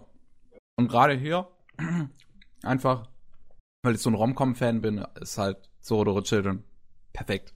Ja, da wurdest du die Saison bedient. Ja, es gibt ja, gibt ja einige Rom-Coms diese Saison. Ich muss mir noch einiges ansehen. Gamers, Classroom of the Elite oder keine Ahnung, was sonst noch kam. Klang aber alles nicht so spannend, wie ich das gehört habe. Ah, Ja, mal sehen. Nur ähm, den. Gut, dann nur noch eine Sache, die ich gesehen habe. Neo Yokio. oh, ah. Wunderbar. Ähm, Neo Yokio nix. Ist ähm, der quasi Anime äh, von Ezra König und Jaden Smith, der jetzt auf äh, Netflix rauskam. Und ähm, ja, erstmal zu der Frage, ist es überhaupt Anime, ne? Muss man äh, für, für den einen oder anderen Zuhörer, der sich jetzt fragt, äh, was labert der darüber? Das ist Cartoon und nicht Anime. Ähm, Würde ich persönlich sagen, ich finde schon, es Anime. Pre-Production ist von Studio Dean. Proje Proje ähm, Production IG ist wohl auch irgendwie beteiligt, auch wenn man es in den Credits nirgendwo gesehen hat. Ähm, dann die Storyboards sind jeweils von Leuten, die schon wirklich lange in der Anime-Branche arbeiten. Also keine Ahnung, irgendwer, der sogar schon an Macross, am ersten Macross gearbeitet hat, hat Storyboards für ein, für ein paar Episoden gemacht in Neo Yokio. Von daher ist es schon ziemlich Anime. Ähm, und richtet sich auch irgendwie an die Zuschauerschaft von Anime. Äh, dadurch, dass es viel Anime parodiert, ähm, nehmen wir die, die ähm, äh, wie nennt man das, diese Episodenbilder so. Ähm, wenn eine Episode anfängt und dann steht halt da so, das ist jetzt diese Episode und der Titel dieser Episode, der sieht aus wie ein Evangelion. Ähm, ah, du meinst diese Unterbrecher auch für die Werbedinger. ja, nur dass es halt hier direkt am Anfang der Folge kommt, so. Okay. Also, ähm, äh, keine Ahnung, was ja, ich jetzt ich weiß googeln schon, was soll. du meinst. Ja, so, wenn halt bei Evangelion dieser schwarze Bild dann, das schwarze Bild kam, dann stand Evangelion da und dann der Name der Folge. So ähnlich ist es, sieht es auch in Neo Yokio aus. Ähm, dann gibt's einen Haufen Akira-Anspielungen auch in Neo Yokio. Und äh, ja, es verarscht auch ein paar Trades. Also du hast einen Mecha die ganze Zeit dabei. Äh, Charles heißt er, der begleitet die Hauptfigur Cars. Und äh, gegen Mitte der Serie stellt sich dann raus, dass der ähm, gesteuert wird, der Mecha, von einer älteren Frau.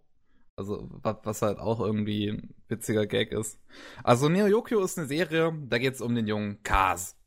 Äh, der lebt in Neo Yokio und ähm, ist ziemlich deprimiert, weil die Liebe seines Lebens ist äh, weggezogen.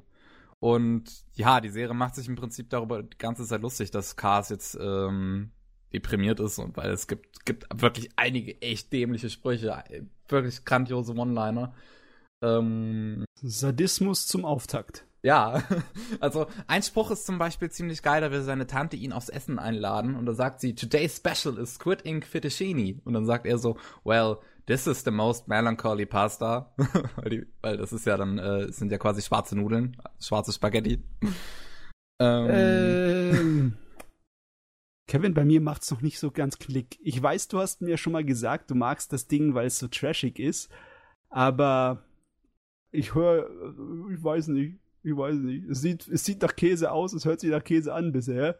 Ja, das ist ja auch irgendwie. Ich meine, du hast, du hast Jaden Smith als, als die Hauptfigur. Jaden Smith als Kaz Khan. Ich habe es mir auf Englisch angeschaut und das Ganze wirkt so, als hätte man seinen Twitter-Account äh, einfach als, als Anime gemacht. Nein. Ganz ehrlich, dann schaue ich mir doch lieber Furikuri an, echt. Ja, Furikuri. Aber du, ey, Furikuri, ganz vorsichtig. Das würde ich sogar fast schon unter so kleine Meisterwerke stecken. Ich find's geil. Äh, ja, das ja. meinte ich auch ernst. Ja, das gefällt mir eher. Nee, ich finde find Neo Yokio auch geil. Kevin, das Problem ist mit dem ersten Eindruck, also zumindestens den optischen ersten Eindruck.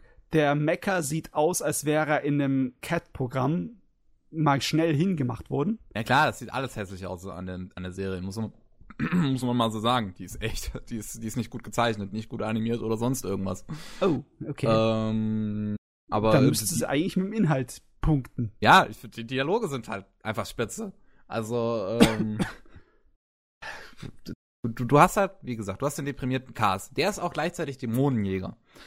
Ähm, und in der ersten Folge muss er dann zum Beispiel den Dämon von einer Dame namens Helena befreien. Helena, eigentlich eine ziemlich bekannte Fashion-Bloggerin in Neo Yokio.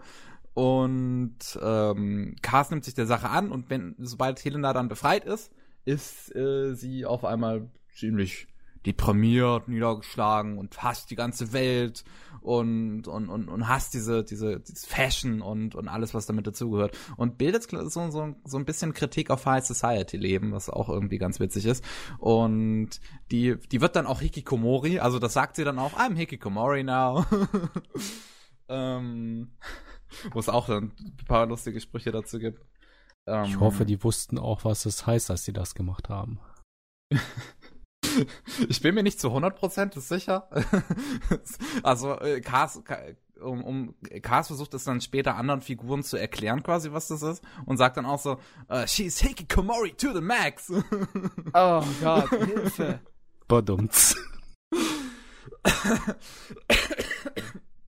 ich weiß ja. nicht. Ähm, die, die ganze Serie nicht. bildet sich dann quasi um dieses High Society Leben, nur um es noch ein bisschen mehr zu erklären, dieses High Society Leben von Cars und wir in jeder Episode quasi versucht, irgendeinen Dämonen auszutreiben. Ähm, ja. High Society, das ist ähm, was für eine Idee von High Society?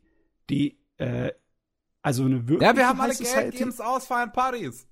ähm, okay. Also die Idee von 14-jährigen äh, Teenager von High Society. Ja, das sind ja auch alles eher junge Leute, ne, die Hauptfiguren. okay. Die halt alle ein bisschen Party feiern wollen und so. Ja. Puh. Was soll man noch sagen? Was ist das für eine Serie jetzt? Ist es eine alberne Komödie? Ist es eine Action-Serie? Ist es eine Teenie-Serie? Ähm, also es ist schon in sich eine Komödie, nur dass der Fokus nicht unbedingt auf Comedy liegt. Und ich finde, gerade deswegen funktioniert es auch irgendwie. Weil, ähm, Serie ist, ist schon irgendwie so, dass es sich ernst nimmt. Aber oh. trotzdem einfach extrem witzig ist durch diese extrem dämlichen Dialoge. Und ich bin mir eigentlich schon sicher, dass die Leute dahinter wussten, dass die Dialoge, Dialoge dämlich sind. Nur es halt irgendwie geschafft haben, was zu machen, was sich trotzdem ernst nimmt. Also nicht äh, absichtlich Trash ist. Aber trotzdem wie absichtlicher Trash äh, wirkt irgendwie.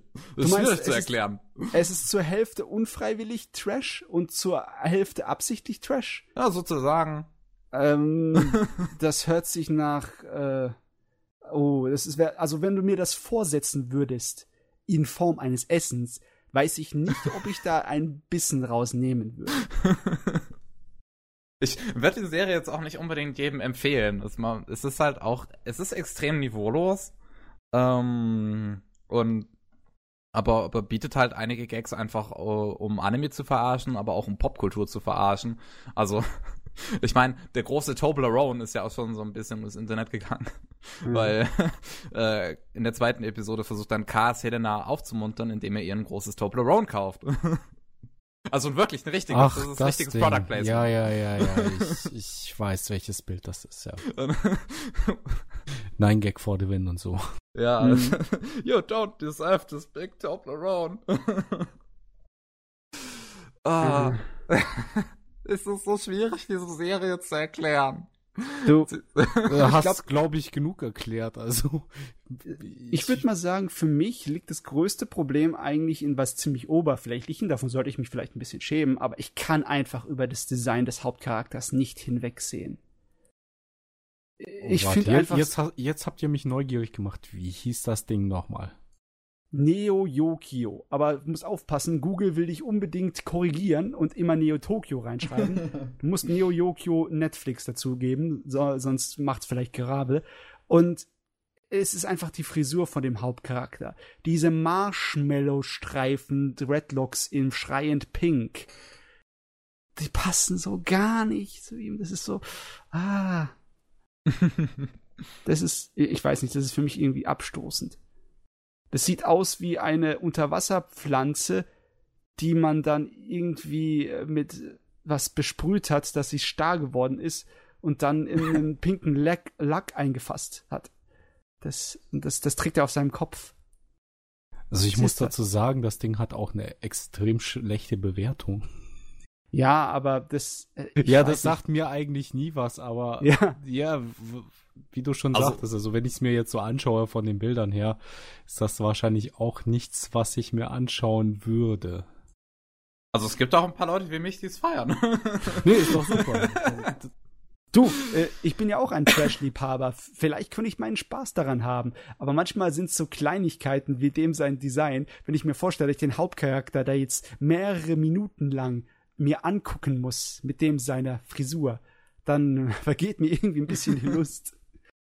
Man muss auch dazu sagen, noch was, was noch Animationen angeht, äh, die Serie hat auch so gut wie gar kein Character Acting. Sie wirkt, die ganze Zeit wie eine Abridged, Abridged Serie, wo die Figuren einfach nur äh, still dastehen und der Mund auf und ab geht. Also Okay. Was das nicht besser macht, o- muss man ohne dass die. Figuren sich dabei irgendwie bewegen oder irgendeine Mimik verziehen, sondern einfach nur der Mund geht auf und ab. Ähm, ich meine, da gibt's ja einige verschiedene Serien, die so einen ähnlichen Stil mit viel Erfolg benutzt haben, wie zum Beispiel Archer. Ne? Ich habe Archer noch nie gesehen. Ar- Archer hat eine coole Art und Weise, seine äh, Dinger zu animieren. Das sieht auf, das sieht aus wie eine Art, so ein bisschen eine Mischung aus so marionettenartigen Bewegungen, wie du in South Park irgendwie manchmal das Gefühl hast. Und äh, Flash-Animation und lauter anderem Gedöns mit reingeschmissen. Es sieht auf gleiche, äh, gleichzeitig billig aus und hochqualitativ. Das Okay. ist interessant auf jeden Fall. Ich meine, ähm, hier, Ja. wenn man sich zumindest auf Englisch anhört, hat man zum äh, kompensiert das das Ganze mit ein paar großartigen Sprechern. Ich meine, wie gesagt, du hast Jaden Smith als Cars, du hast äh, Jude Law als sein Necker, als als Charles. Okay. Ähm, Helena hat auch verdammt gutes äh, Voice Acting. Da hast du Tavi Gavinson, die kennt man von genug gesagt, also Enough Said im Englischen. Ähm, oder oder Aunt Agatha, das ist Susan Sarandon. Ist Auch, Susan Sarandon haben sie Ja. angeschleppt. ja, die spricht äh, die Tante von Cars. Okay. Also, Ihr- und die hat halt auch eine großartige Leistung. Also, das Ganze ist, was Voice Acting zumindest angeht, absolut großartig. Ich, ich sag dir was. Irgendwann mal, wenn mich mi- die morbide Neugier packt, dann ziehe ich mir vielleicht eine halbe Episode rein. also, die erste Episode ist, glaube ich, so einer mit der besten, weil sie am randomsten ist. ähm, danach wird's ein bisschen schwächer eigentlich immer wieder, aber es, es, es hat halt dennoch geschafft, mich die ganze Zeit ganz gut zu unterhalten. Also, wenn du es nicht abgebrochen hast, dann muss irgendetwas an Unterhaltung daraus zu, zu quetschen sein aus der Zitrone da. Also, ich habe mir den Arsch abgelacht. Vielleicht muss man das in, äh, ähm, in Begleitung schauen mit jemandem und einer kleinen äh, Kiste Bier. Vielleicht funktioniert's dann. Einer kleinen größeren meinst du? Eine kleine größere. Ich meine, man muss auch, ich muss ja auch noch mal dazu sagen, dass ich, wenn, wenn ich irgendwas sehe, das halt auch meistens nicht so ernst nehmen, sozusagen. Ähm, nehmen wir auch äh, den Death Note-Film, den ich mir auch ohne, komplett ohne Erwartung irgendwie angeschaut habe, auch Neo Yoko, auch keine Erwartung gehabt, so, so angeschaut. Und dann so, ja, das ist ganz unterhaltsam. Jetzt nichts, was mich großartig stört oder so. Und äh, wo, wo, ich, wo ich einfach ein bisschen den Kopf bei ausmache und dann genieße ich es irgendwie. Ich meine, über Death, äh, der, den Death Note-Film mag ich auch nach wie vor irgendwie. Aber eher als Komödie. ich glaube, ich sehe da so ein kleines Muster. Ja. Bisschen, ne? Man, man, soll, man sollte Serien nicht zu ernst nehmen, dann kann man sie ganz gut genießen. Jo. Das erinnert mich an eine Diskussion, ähm, die ich dann gestern gesehen habe, was die vierte Folge von Neo Yokio angeht. Da gibt es einen Transgender-Gag. Äh, be beziehungsweise was Oh. heißt Gag? Ähm, Das, das, ist nimmt- gefährlich bei dem Pulver ja, ja, Internet. Das, ja, das nimmt die, es nimmt die Thematik eigentlich doch schon noch irgendwo ernst, fand ich eigentlich. Aber ich habe halt ähm, viele dann, ich, ich folge ja einigen Transgender-Leuten natürlich ähm, auf, auf Twitter. Ich meine, wir haben auch Trans, äh, äh, Chris in unserem Team, die ja auch Transgender ist. Ähm, und manchmal ist diese Transgender-Community ein bisschen nervig. Guck mal, wie jede, wie jede Gemeinschaft im Internet. Ja, nee, wir hatten auch, äh, das war auch innerhalb der letzten zwei Wochen, da gab es eine Diskussion über das Wort Trap. Äh, ne, Trap kennt man ja im Anime-Bereich als ähm, ein Mädel oder Junge, die als, Himagotto. wie das andere Geschlecht aussieht, aber halt nur aussieht und das nicht ist. Ähm, und äh, da hat sich auch die äh, Transgender-Community aufgeregt, dass dieses Wort äh, ziemlich schlecht ist, weil es halt Transgender-Personen runterzieht. Ich meine, klar, es ist selbstverständlich, wenn das Wort auf reale Personen angewendet wird. Das ist nämlich ziemlich arschig, weil es sind Transgender-Personen sind keine Traps, das sind Ja. einfach Leute, die sind im anderen, äh, die die sind im falschen Geschlecht geboren. Ja, die haben sich Ähm. nicht aus, die haben sich nicht in so einer Geschlechtssituation begeben, um jemand anderen eine Falle zu stellen. Ja, das Richtig. ist schon.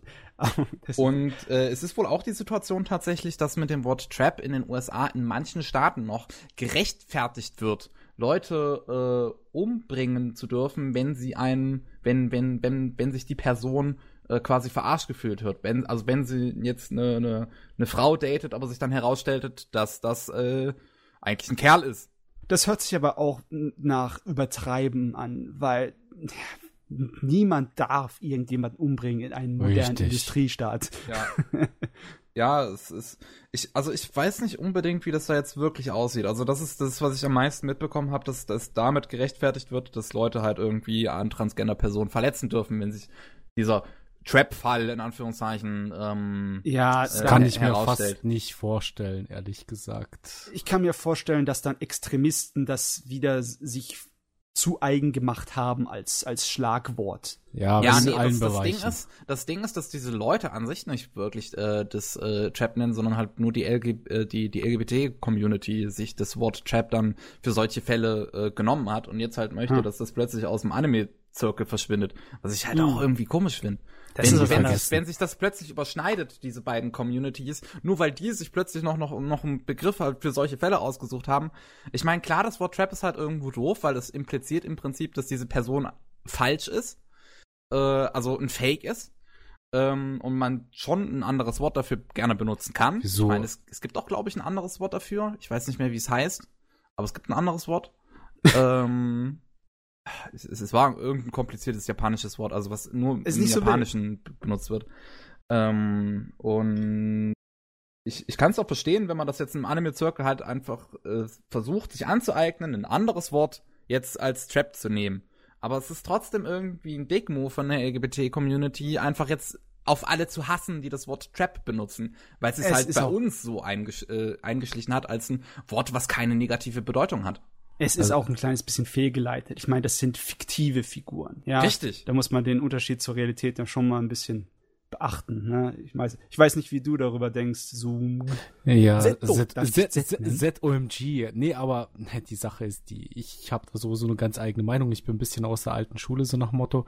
Und ich finde auch, die meisten Leute machen jetzt aus vielen Sachen ein ganz großes Ding, was eigentlich keins sein sollte. Vor allem, ich meine, It's a Trap. Das ist äh, inzwischen eigentlich schon, ja, ist so eine Sagensart, vor allem im Anime-Bereich. Ich meine, du hast zum Beispiel auch Steins Gate Luca, ne? Äh, das ist, das ist eine Trap. Also jeder, der die erstmal oder ihn erstmal gesehen hat, hat sich erstmal gedacht, das ist eine sie. Und das ist halt keine sie, ne? Das, nee, das ist keine Trap, sie ist ja wirklich Transgender. Ja, ja, nee. Ähm, und das ist halt eben so ein Ding, wo ich sage, naja, gut, äh, warum muss man das jetzt groß aufziehen? Ich meine, ja, aber da, da, da muss jeder, glaube ich, seine eigene Meinung haben, bilden und das ist auch in Ordnung. Ja, also ich, ich störe mich überhaupt nicht daran, wenn in fiktiven Medien ich irgendwie tituliert werde äh, oder ein bisschen verarscht werde, indem sie einfach das, diese äh, Geschlechtsspielereien machen. Ich meine, aus dem Grund mag ich ja Anime, weil sie die ganze Zeit mit dem rumspielen seit Ewigkeiten. Ich meine, ja. seit so Sachen wie Ranma äh, an halb, ne? Oh ja, auf jeden Fall. Gutes Beispiel. Ja. Ich, also, ja, man sollte das Wort Trap halt nur einfach nicht auf richtige Transgender-Personen benutzen. Ja. Das, ist halt, das, das sollte man halt kein, echt lassen, weil das ist echt arschig. Man sollte wahrscheinlich kein Wort aus irgendwelchen fiktiven Medien auf echte Menschen benutzen, auch wenn du sagen möchtest, dein, dein Freund ist voll die Zundere, lass es lieber. ja. Ach, wieso? Ich würde das sogar lustig finden, muss ich ganz ehrlich sagen. Aber andere wahrscheinlich nicht. Na, wir haben, wir haben die Zeiten des Internets, wo jeder laut wird. Ja, aber jo. So, Kevin, wie sieht's bei dir aus? Hast du noch irgendwas oder war nee, das für dich? Mehr habe ich nicht gesehen. Wunderbarlich. Also, du hast dich ja schon an die neue Saison ein bisschen gehalten, ne? Ja. Wobei ich habe noch, ich habe noch die ersten drei Bände von Food Wars gelesen, könnte man vielleicht noch sagen, aber wir haben eigentlich oft genug über Food Wars gesprochen. Was, was nur mein Senf noch zu Food Wars wäre, das ist überhaupt nicht mein Geschmack. okay. Du magst kein Essen? Ähm, ja, doch, das Essen ist, äh, sieht ganz schön aus, aber es ist halt schon Battle ist halt einfach nicht mein Ding. Mhm. Und finde es eigentlich größtenteils ziemlich langweilig. Ich finde auch die Charaktere extrem eindimensional.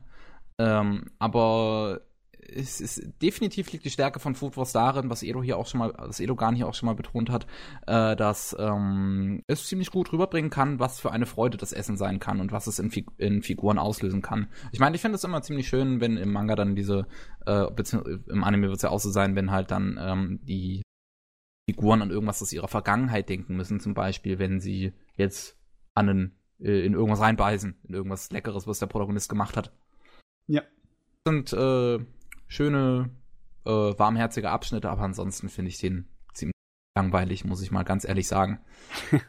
naja, muss ja nicht für jedermann sein. War dir der äh, Manga einfacher zu lesen für dich, als dann Anime zu schauen? Ich hatte gehofft, dass das schneller gehen würde, einfach den Manga zu lesen, aber ich glaube, es ist bei mir ziemlich zeitnah. Also ich glaube, genauso schnell wie ich den Manga lesen würde, könnte ich auch einfach den Anime sehen. Ah, okay, alles klar. Nun ja. Also sag mal, äh, Zetto. Darf ich dich einfach Zetto nennen? du kannst mich auch einfach Z nennen. Z. Äh, sag mal, äh, hast du aus der letzten paar Saisons irgendwas in letzter Zeit geguckt oder hast du in den letzten paar Wochen ältere Sachen dir reingezogen? Also was ich mir jetzt reingezogen habe in letzter Zeit, das waren eigentlich zwei Titel. Äh, zum einen mal Nakino Asukara. Ah, wunderbar. Ja, nee, wirklich ein sehr schöner Anime, der mich total überrascht hat. Dazu würde ich auch gleich gerne mehr sagen. Äh, und dann noch Boku no Hero Academia. Das ah. habe ich dann auch mal angefangen, weil es wurde mir die ganze Zeit gesagt, oh, das ist das neue Naruto, das neue One Piece, das neue, äh, äh, äh. Habe ich mal reingeschaut und ja, also ich weiß jetzt nicht, ob es das neue ist, aber es ist auf jeden Fall ein guter Anime für das, was es ist. Ja, also persönlich, ich finde es eigentlich besser, als ich damals Naruto fand, als ich das zum ersten Mal dem drüber über den Weg gelaufen bin. Ja, äh, da kann ich dir sogar zustimmen, glaube ich. Ja. Also ja, äh, zu Naki no Asukawa würde ich ganz gerne sagen, Was mich da total begeistert hat, war, dass es äh, diese zwei Arcs sind, dass man mhm. auch visuell wirklich ein Fortschreiten der Story hat. Äh, das, das hat man total selten. Äh, damit meine ich jetzt nicht mal, dass die Charaktere älter werden oder so, sondern vielmehr auch die Stimmung drumherum. Da muss man wirklich mal darauf achten, wenn man sich den Anime anschaut. Am Anfang ist alles so bunt und schön und das wird dann immer twister und grauer und überhaupt. Das fand ich total spannend. Ähm, auch die Charaktere fand ich eigentlich total nett. Ähm, schön gemacht. Äh, der Zeichenstil war echt gut. Die musikalische Untermalung war toll. Da, da war ich wirklich auch sehr begeistert davon. Es ist jetzt nichts, was man sich so die ganze Zeit reinziehen würde, aber es hat wirklich zu den Szenen gepasst und ich meine, das ist ja das, was eigentlich zählt. Und ähm, ja, also vielleicht auch das Ende war jetzt nicht ganz erwartet, aber ja, doch irgendwo schon, irgendwo schon so ein bisschen. Äh, ich meine, das fällt doch viel eher in die Richtung romantisches Drama. Oder? Auf jeden Fall. ich meine, wenn man das Internet durchforstet, dann findet man auch solche abstrusen Szenen, aber ich glaube, das wird, also so viel ich vom Kevin immer gehört habe, ist das nicht unbedingt eine Komödie. Absolut nicht. Es ist unglaublich deprimierend. ich guck's mir gerade. Ach, da, die Szene, alles klar. Ja, das ist aus der ersten Folge. ja, ja, ja, ja. Äh, ja, das fängt halt, also wie es äh, ZOMG gerade schon gesagt hat, es fängt halt sehr, sehr locker auch an. Ich, nicht, nicht nur in der Optik, sondern auch allgemein in der Stimmung. Es ist alles noch alles ziemlich happy in dieser Welt, aber es wird einfach so unglaublich melancholisch äh, gegen Ende. Das ist, das ist wirklich so ein Anime, wo sich allgemein dann in dieser zweiten Hälfte, die dann kommt, ist die ganze Zeit so eine richtig melancholische Stimmung. Also das, mhm, da, da ist man so Fall. down, wenn man es schaut, einfach. Ja, vor allem, was ich halt auch sehr interessant fand, war das Charakterdesign von Manaka. Sie hat mich irgendwie total aus die, äh, die eine aus Anohana erinnert. Auch Gott, die, die weißhaarige Menma. Menma. Ja. Genau. Mhm. Hat mich total irgendwie daran erinnert, nur halt eben mit anderer Haarfarbe. ja, ähm, was, was, was Charaktere an sich angeht, darf man sich auch nicht zu, zu groß wundern, wenn sich ein, wenn ein bisschen was an andere Okadamari-Werke erinnert, denn das ist auch von ihr hier, Nagino Asukara. Auch ja. wenn sie, glaube ich, nicht die Grundidee gemacht hat, sondern halt äh, größtenteils nur quasi das Skript geschrieben hat. Richtig, und Aber das, das war auch, ein auch die Charaktere. Studio. Ja, und es war auch ein anderes Studio, was äh, das produziert hat im Endeffekt, weil ich bereite dazu auch gerade ein Video vor. Nee, es ist wirklich ein sehr, sehr schöner Anime. Also äh, es war wirklich eine totale Überraschung für mich. Es war jetzt nicht so, dass ich sagen würde, okay, das ist das absolute Meisterwerk, also Shigatsuwa Kimi no So bleibt das für mich erstmal. Mhm. Aber doch, es hat mich sehr geweizt. Es gab einige Logikfehler, die ich ein bisschen, ja, doof fand, also, aber gut, das würde zu viel spoilern. Äh, deshalb gehe ich da jetzt nicht näher darauf ein. Ja, also für mich ist auch Nagino Asokara einer meiner absoluten Lieblinge. Das ist jetzt, äh, das ist, den musste ich letztens erst von meinem ähm, 3x3 Favoritenbild runternehmen für einen anderen Anime, für World End. Ähm, aber ja, es ist halt quasi immer noch Platz 10 sozusagen. Und einfach, weil es halt dieses extrem melancholische Liebesdrama ist mit diesem mit dieser großen Verzweigung an den Figuren, wie sie sich alle untereinander lieben und alles ist viel zu kompliziert und es kann einfach kein positives Ergebnis geben. Mhm. Ah, ah. Ich glaube, das ist das Problem, weil ich halt äh, in unseren Podcasts so oft davon gehört hat und so viel Details über diese ganze Geflecht und die ganzen Diagramme, die ich da im Internet rausgesucht habe, das schreckt mich immer noch ein kleines bisschen ab davon, die Serie zu gucken. Schau mal, schau mal einfach. Also wenn du zumindest ansatzweise was mit Romantik, Drama anfangen kannst, ist das auf jeden Fall mal ein, ja ein guter Anime, auf jeden Fall. Ist halt wirklich optisch teilweise echt beeindruckend. Also gerade ja. einige Zeichnungen unter Wasser sind so unglaublich gut. Oh, also. Das stimmt. Nee, und das Charakterdesign hat mir auch sehr gut gefallen. Doch. Ich glaube, das ist nicht so Matzes Fall, weil es halt ziemlich niedlich ist. Aber ich mm. finde es auch schön. Ich weiß, dass die Animationen, die Charakteranimationen, das ganze Schauspiel der Figuren sehr gut sein soll. Und da habe ich auch viele Beispiele von im Internet gefunden.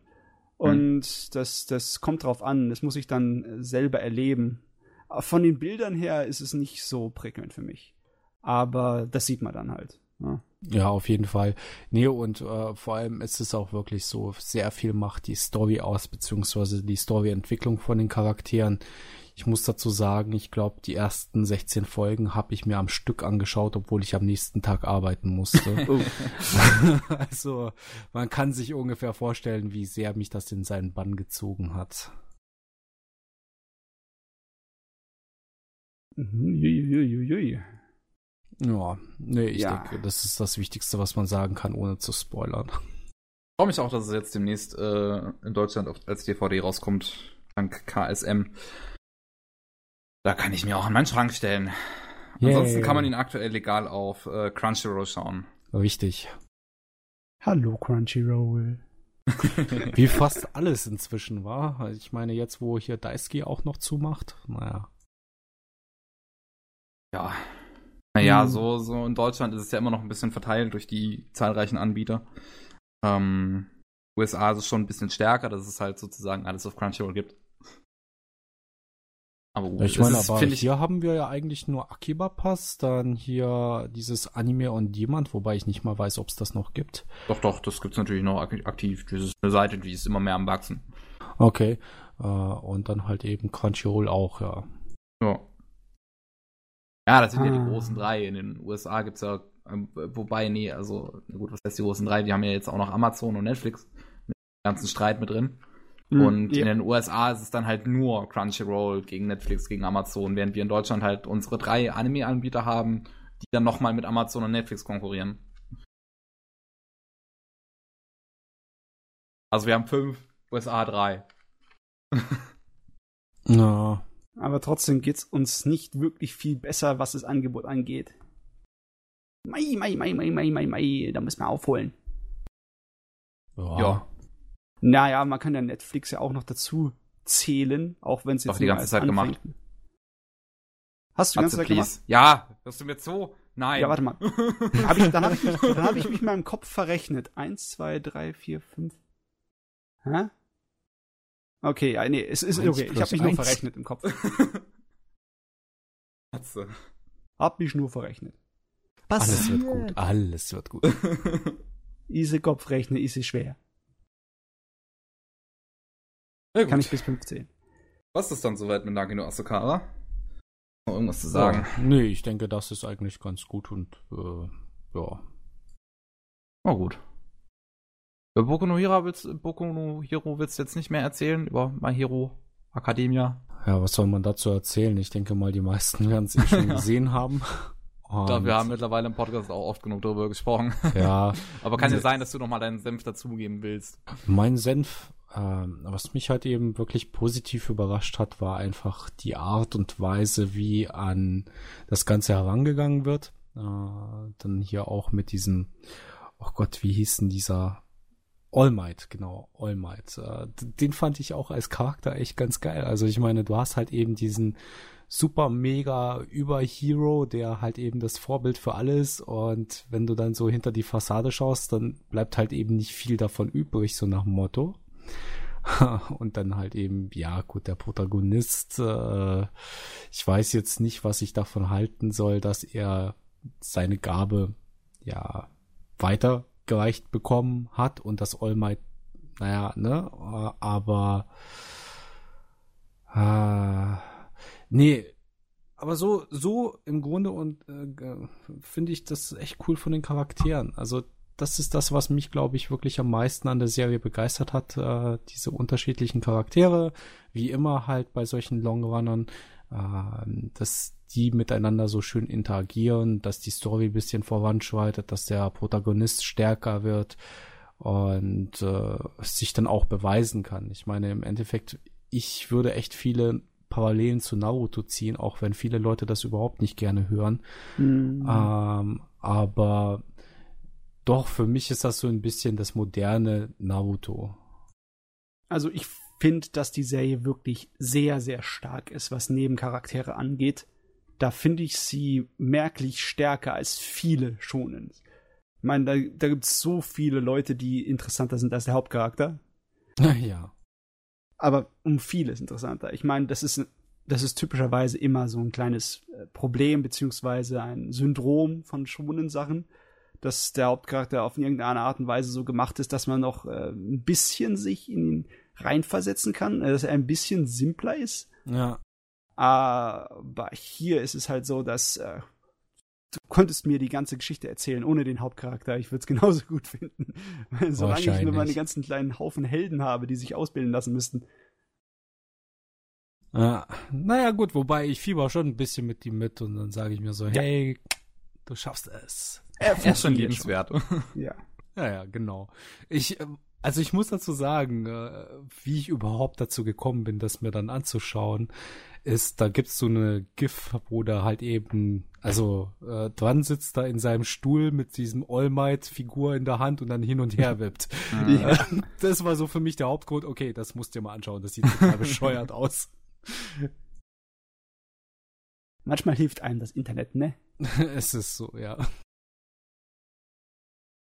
Genau, ne, das sind eigentlich so die zwei großen Dinger, die ich mir jetzt angeschaut habe hm, in letzter Zeit. Und ja. Es kommt demnächst dann Aho Girl, das werde ich mir auf jeden Fall anschauen. also komplett. Und oh, da kommt sowieso eine ganze Menge auf einen zu. Jetzt, wo die Saison zu Ende geht oder zu Ende gegangen ist für viele Dinger, da muss man das alles aufholen, zu Ende führen.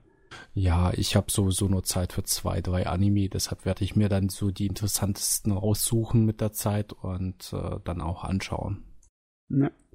Manchmal ist es nicht so einfach, sich auszusuchen, was die interessantesten ist.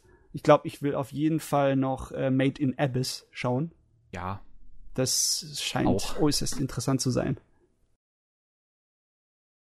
Das sagt mir jetzt ehrlich gesagt gar nichts. Das ist so eine Fantasy-Serie, die auf den ersten Blick aussieht, als wäre es für die Kids, weil die Charaktere sind so ganz kleine Chibis. Sieht aus wie, als hätten sie direkt aus alten Super Nintendo und Nintendo Rollenspielen rausgepuckt und zu Anime gemacht. Aber inhaltlich soll es dann teilweise sehr, sehr düster werden und es hat eine tolle Welt, es hat eine, eine, tolle Struktur und macht sich sehr viel Mühe dabei, sein Zeug so aufzubauen. Es gibt eine richtig tolle Karte im Internet zu finden zu der Welt von äh, Made in Abyss.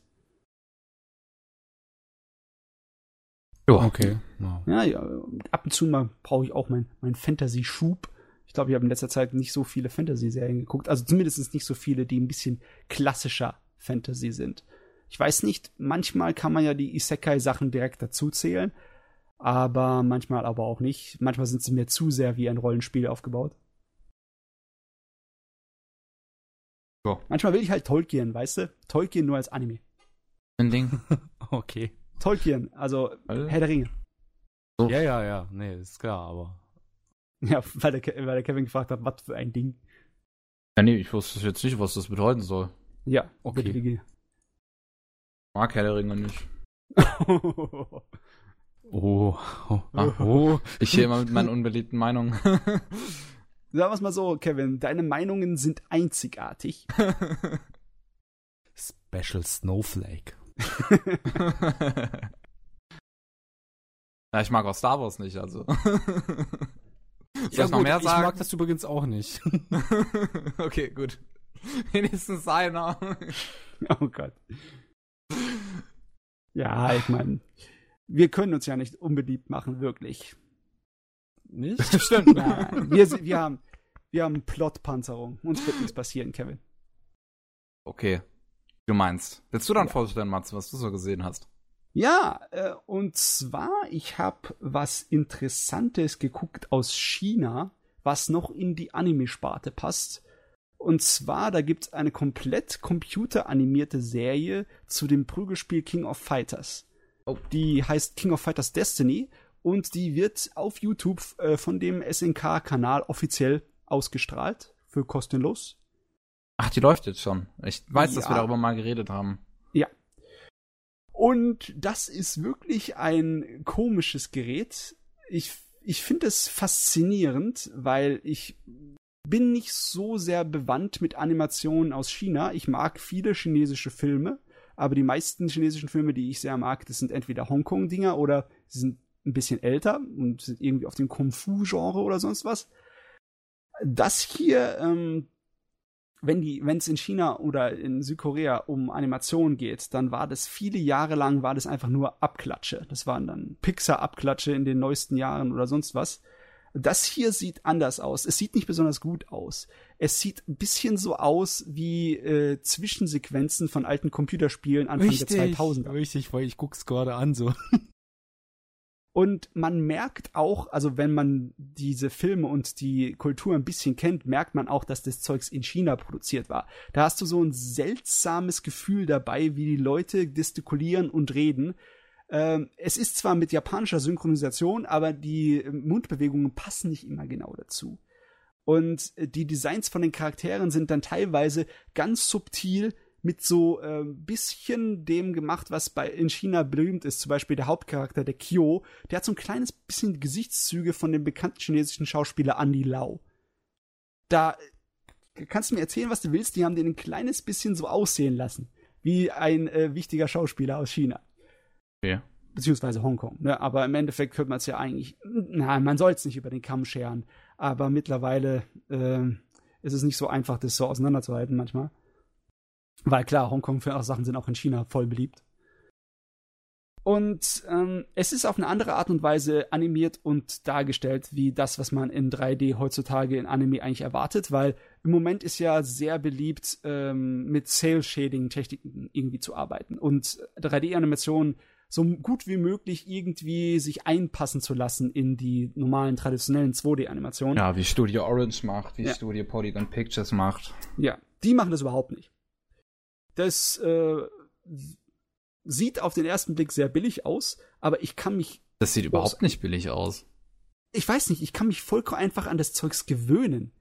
Ähm, Ja, es, sieht ist halt wirklich aus wie eine, Video wie eine Videospiel-Cutscene. Ja, es ist für mich einfacher, das anzugucken, als ein Anime, wo 2D und 3D-Animationen gemischt werden. Hier habe ich viel weniger das Problem oder seltener den Fall, dass ich sage, oh mein Gott, wie sieht denn das aus?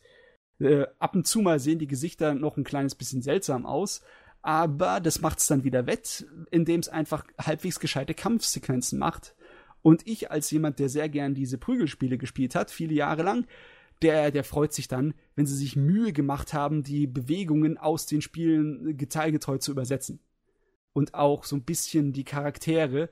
Einige Charaktere sind ein bisschen übertrieben. Einige sind dann zu sehr Scherkskekse oder alberne Trottel. Aber die meisten von denen sind genau getroffen und sie versuchen auch die Original-Stories aus den, äh, aus den Spielen wieder auferleben zu lassen.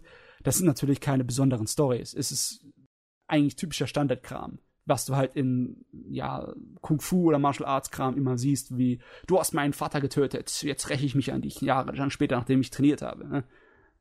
Also viel mehr ist da nicht drin.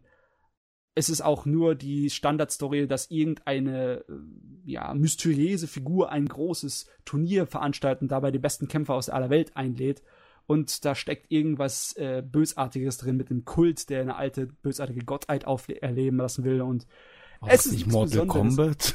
Kombat? es, ist, es ist inhaltlich nicht wirklich nichts Besonderes. Es ist ziemlich trashig, aber ich mag die Serie trotzdem. Es liegt auch daran, dass ich so ein kleines bisschen ausgetrocknet bin, was Kampfkunstzeugs angeht. In Anime kriegt man sowieso nicht allzu viel davon mit, weil es ist nicht so leicht. Man braucht mal ein gutes Budget, um das zu animieren. Da kann ich allerhöchstens darauf hoffen, dass in My Hero Academia ein paar coole Kampfsequenzen kommen. Aber so eine reine Kampfkunstserie, so la Street Fighter, oder ähm, was gab's noch alles? Ich glaube, Virtua Fighter gab's auch ein Anime, der war nicht besonders gut. Eigentlich waren alle von Fatal diesen Fury Martial Arts Anime. nie besonders gut. Deswegen ist auch mein, mein, mein Niveau, meine Erwartung ist von vornherein runtergesetzt.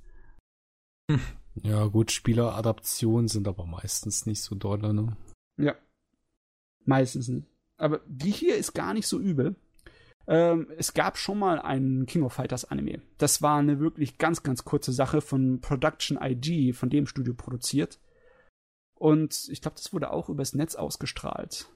Und äh, waren nur ganz kurze Episoden. Ähnlich wie die hier. Die sind auch keine vollen 20, 25 Minuten Episoden, sondern die sind, äh, die 20. schwanken sehr stark. Ah, sti ah, stimmt. Hier Episode 3 schon wieder 14 Minuten. Erstes 20. Ja. Aber ich, ich finde, es sieht gar nicht mal so schlecht aus, wirklich. Das ist Ja. eine wesentlich bessere Version als äh, das, was MS Iglo, also Gundam MS Iglo damals versucht hat. Ja, aber da musst du ein bisschen Rücksicht nehmen. Zu der Zeit war die Technologie, glaube ich, noch nicht so weit. Ich wollte gerade sagen, weil guck mal, klar, wenn du ganz an die Anfänge in Anführungsstrichen zurückgehst, ich weiß nicht, ob ihr Initial D kennt. Ja. Äh, Ey, Initial ja. D sieht für seine Zeit sogar ziemlich gut aus. Ja, es sieht ziemlich gut aus, aber andererseits, weißt du, wenn du dir das heute anschaust, ich meine, ich mag den Anime echt. Also ich bin ehrlich gesagt sogar ein ziemlich großer Fan von Initial D, zumindest den ersten zwei Staffeln. Ähm, aber diese 3D-Animationen, die waren teilweise wirklich grottig. Also vor allem, wenn man sich's heute anschaut, wie schon gesagt, wenn man sich's heute anschaut. Ja. Also bei Initial D stören Weiß mich eigentlich die simplen Fahrzeugmodelle nicht, sondern Mir hat's auch eher, nicht gestört, als ich es gesehen wenn habe. sie Ich habe es dann- erst letztes Jahr gesehen.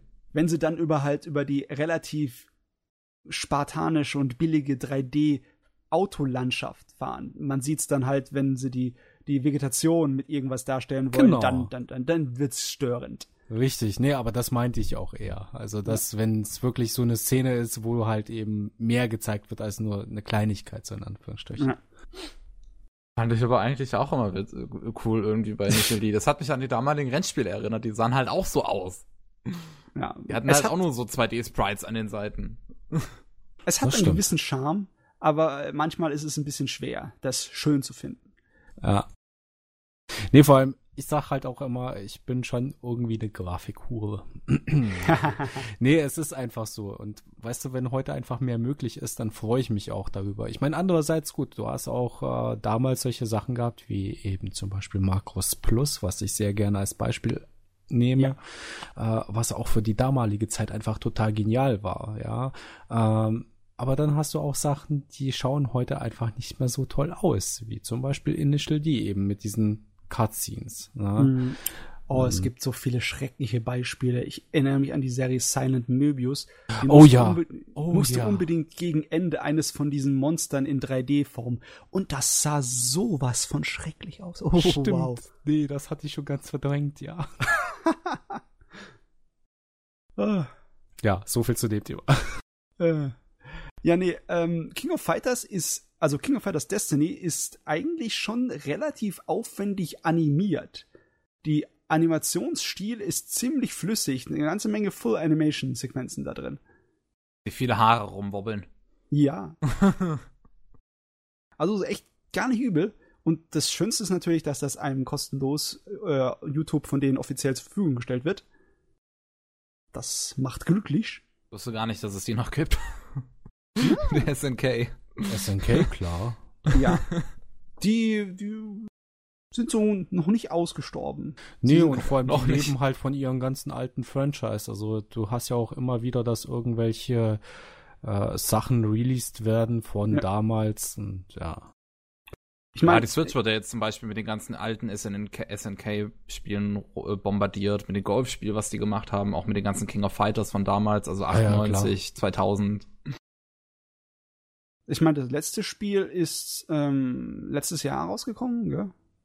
14? Meine Güte, Teil 14. ähm, ist natürlich ein kleines bisschen schade, dass sie jetzt nicht mehr so groß äh, dazu bereit sind, ihr altes Zeugs irgendwie zu verändern oder zu erweitern, sondern einfach nur zu wiederholen.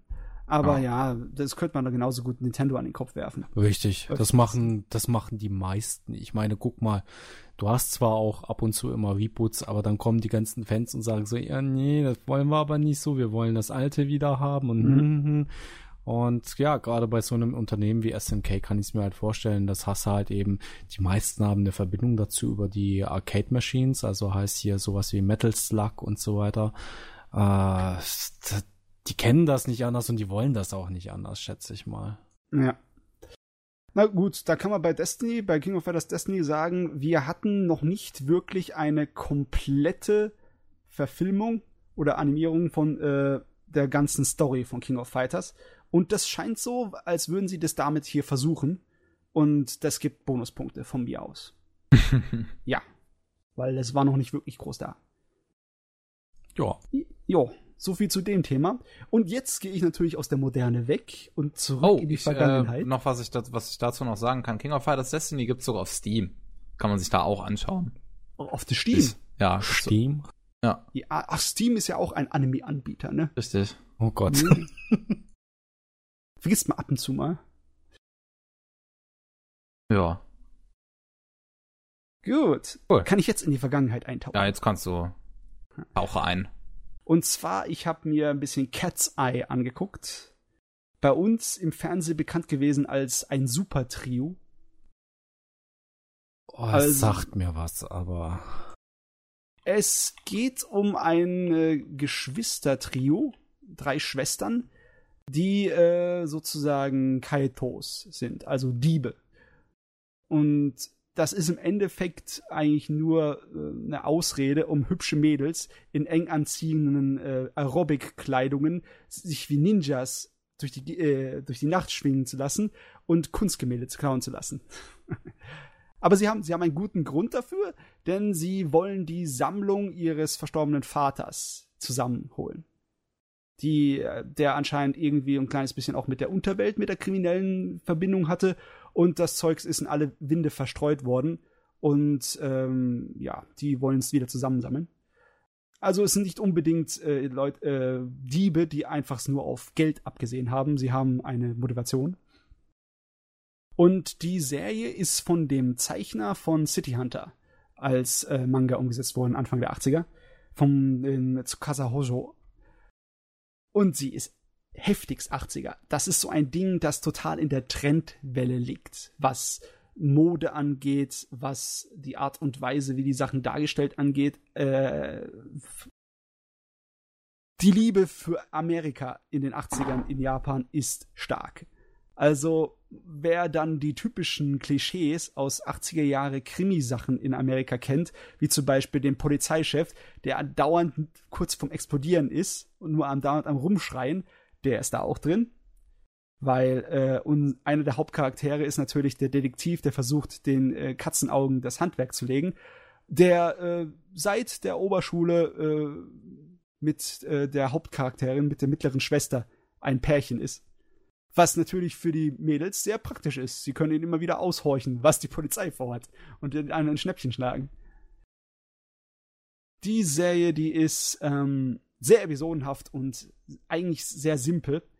Und für mich gibt es eigentlich nur einen Grund, sich das anzuschauen, und das ist der Aufwand, den sie sich gemacht haben mit einer Serie von 1983. Im Vergleich zu den meisten Anime-Serien von 83 ist die richtig gut gezeichnet und animiert. Und natürlich dieses geniale 80er-Feeling, weil das strotzt nur sichtlich davon. Das strotzt von diesen MTV-clipmäßigen Musikvideo-Intros und äh, von der ganzen italienischen Macho-Mode, die dann ein Jahr später in Dings, in Miami Vice so total äh, durchgestoßen ist und jeder wollte sich anziehen wie äh, Don Johnson. Das ist alles da schon drin. Das ist so ein kleiner, der ist auf der zeitlichen, auf der Welle gewesen. Der war ganz vorne dabei bei dem ganzen modischen Kram. Und ich liebe das. Und ich wollte es mir wieder angucken, weil ich es halt damals im deutschen Fernsehen gesehen habe. Und irgendwie, ich habe mir noch in Erinnerung gehabt, damals im deutschen Fernsehen, ich konnte die Serie nicht besonders leiden. Ja, ich sehe gerade, die ist 1995 auf RTL 2 ausgestrahlt worden. Also kann sein, dass ich dann sicherlich auch mal die eine oder andere Folge gesehen habe. Mhm. Also es war zumindest zu dem Zeitpunkt, wo äh, Pokémon noch nicht da war. Und das Einzige, was man im deutschen Fernsehen vielleicht zu erwarten hatte, wäre Sailor Moon. Und so ein paar Kleinigkeiten wie der Robin Hood Anime oder dieses äh, im Planet der Dinosaurier. Hm. Also was ich jetzt, nee, was ich jetzt auch total cool finde, also weil ich habe hier gerade die Wiki-Seite davon offen, die Hauptcharaktere sind alle ein bisschen älter, also die sind so zwischen 23 und 27, eine ist zwar 16, aber ähm, Ein Küken muss dabei sein. Nee, ich find's sehr, sehr spannend, dass die damals das gemacht haben, was ich jetzt meistens an Anime irgendwie bemängel. Ja, das äh, hat aber auch ein bisschen Gründe. Und zwar die Idee, dass man süße, niedliche Anime-Charaktere nimmt und sie äh, für ein erwachsenes Publikum auch mit Erotik ausstattet. Das war nicht so ein Ding bis Ende der 70er, Anfang der 80er. Davor war das größtenteils, besonders in Mangas, äh, Anime war das sowieso weniger vertreten, in Mangas war das üblich, dass man es dann auch von den Designs an erwachsenes Publikum lendet. Also dieses Gekiga ist, glaube ich, der Fachbegriff dafür. Dann hast du halt so Designs, die ähnlich wie der Hojo eher so realistischer sind, so ein kleines bisschen auch an äh, unsere westliche franco-belgische Comickultur vielleicht ein bisschen erinnern könnten, aber nicht unbedingt direkt auf den ersten Au äh, Blick aussieht wie Anime. Auf jeden Fall nicht der süße Anime mit den großen Augen. No. Und äh, das ist eigentlich noch, äh, kommt noch aus dieser alten Schiene ein kleines bisschen, obwohl der Inhalt ist nicht unbedingt total für Erwachsene. Es ist äh, eher für ein jugendliches Publikum. Und auch für Erwachsene. Aber es ist halt nicht so, da ist das Sexy ist noch für die Ladies, ne, die Erwachsenen Mhm. gedacht. Und das merkt man hier auch äh, von dem Design her. Das hat mich jetzt beim neuen Schauen wirklich ein kleines bisschen gewundert, dass die Serie so in Deutschland ausgestrahlt wurde, weil das ist doch, äh, da ist noch eine ganze Menge heiße Mädels. Es ist zwar nicht unbedingt Sexappeal, der nicht ungeeignet wäre, das ist eher sowas wie à la James Bond. Ne? Ne, James Bond äh, kannst du auch zur Zeit gucken, wo Kinder es gucken, auch wenn da Ja. Sexszenen drin sind. Das ist ja harmlos gemacht. Und im Vergleich dazu ist auch hier das Super Trio ein bisschen harmloser.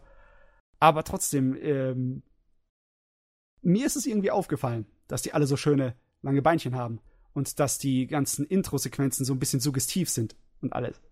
Ja, nee, weil ich muss ganz ehrlich sagen, das ist wirklich, gerade in letzter Zeit ist mir das so häufig aufgefallen. Ich weiß nicht, kennt ihr vielleicht Grappler Bucky? Ja, kenne ich. So, da hast du zum äh, Beispiel diesen Kaoru, ne? Der ist 15 Jahre alt, aber so ein Geschoss. Der sieht aus äh, irgendwie, als ob der mindestens 35 ist. Und äh, lauter solche Geschichten, wo ich mir dann denke, äh, Leute, für was? Warum? Wem tut ihr damit einen Gefallen? So, ne? Ja, warum muss er dann überhaupt 15 sein? Wahrscheinlich Eben. einfach nur, weil es hat schon so ein bisschen das Ding. Ähm, es gibt ja, es gibt ja richtige, wieso heißt es nochmal, so Abhandlungen darüber, warum in einer Konsumgesellschaft Hauptcharaktere in so von fiktionellen Sachen so jung sind oder immer jünger werden. Aber ich glaube, wenn wir da jetzt anfangen, dann könnte es ein bisschen länger gehen. Beziehungsweise- Beziehungsweise ich habe mich nicht so richtig vorbereitet darauf, sonst hätte ich sowas gelesen. Ich auch nicht. Dann, aber das wäre vielleicht mal eine Idee. Aber ja, bei Cuts A braucht man das alles gar nicht. Es ist viel einfacher. Äh, eigentlich je, jede Episode versuchen sie irgendein ähm, Gemälde zu klauen. Größtenteils. Manchmal geht es so ein kleines bisschen in Krimi, aber größtenteils geht es eher so ein bisschen in eine Art von Actionkomödie über, die auch ziemlich albern ist. Äh, das liegt einfach daran, dass der, der Hauptcharakter, der Detektiv, der eine, der ist ein totaler Trottel. Ich meine, der Hojo, der macht das öfters. In City Hunter ist auch der Cyberio, wenn er nicht mal einen auf cooler, professioneller macht, ist er ein totaler Depp, der die ganze Zeit nur auf die dämlichste Art und Weise den Frauen hinterherjagt. Also, manchmal funktioniert es, aber manchmal ist es auch einfach störend. Also ich hier bei Cat's Eye finde ich den Hauptcharakter eher störend. Hm. Na, also ich weiß nicht so richtig. Ja, auch nicht. Du auch nicht. Ich meine,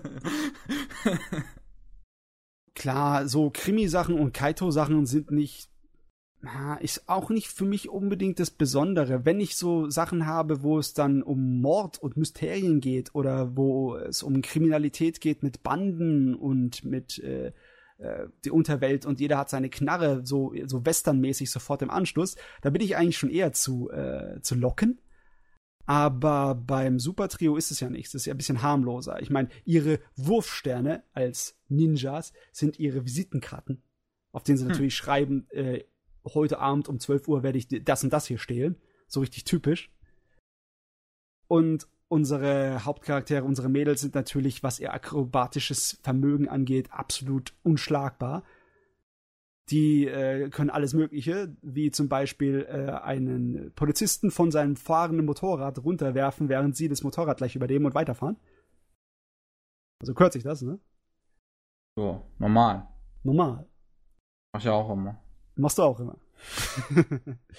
Aber das Schöne ist einfach, dass die Serie halt technisch so geil ist. Und dann ab und zu mal kommen richtig, richtig tolle Episoden dabei raus.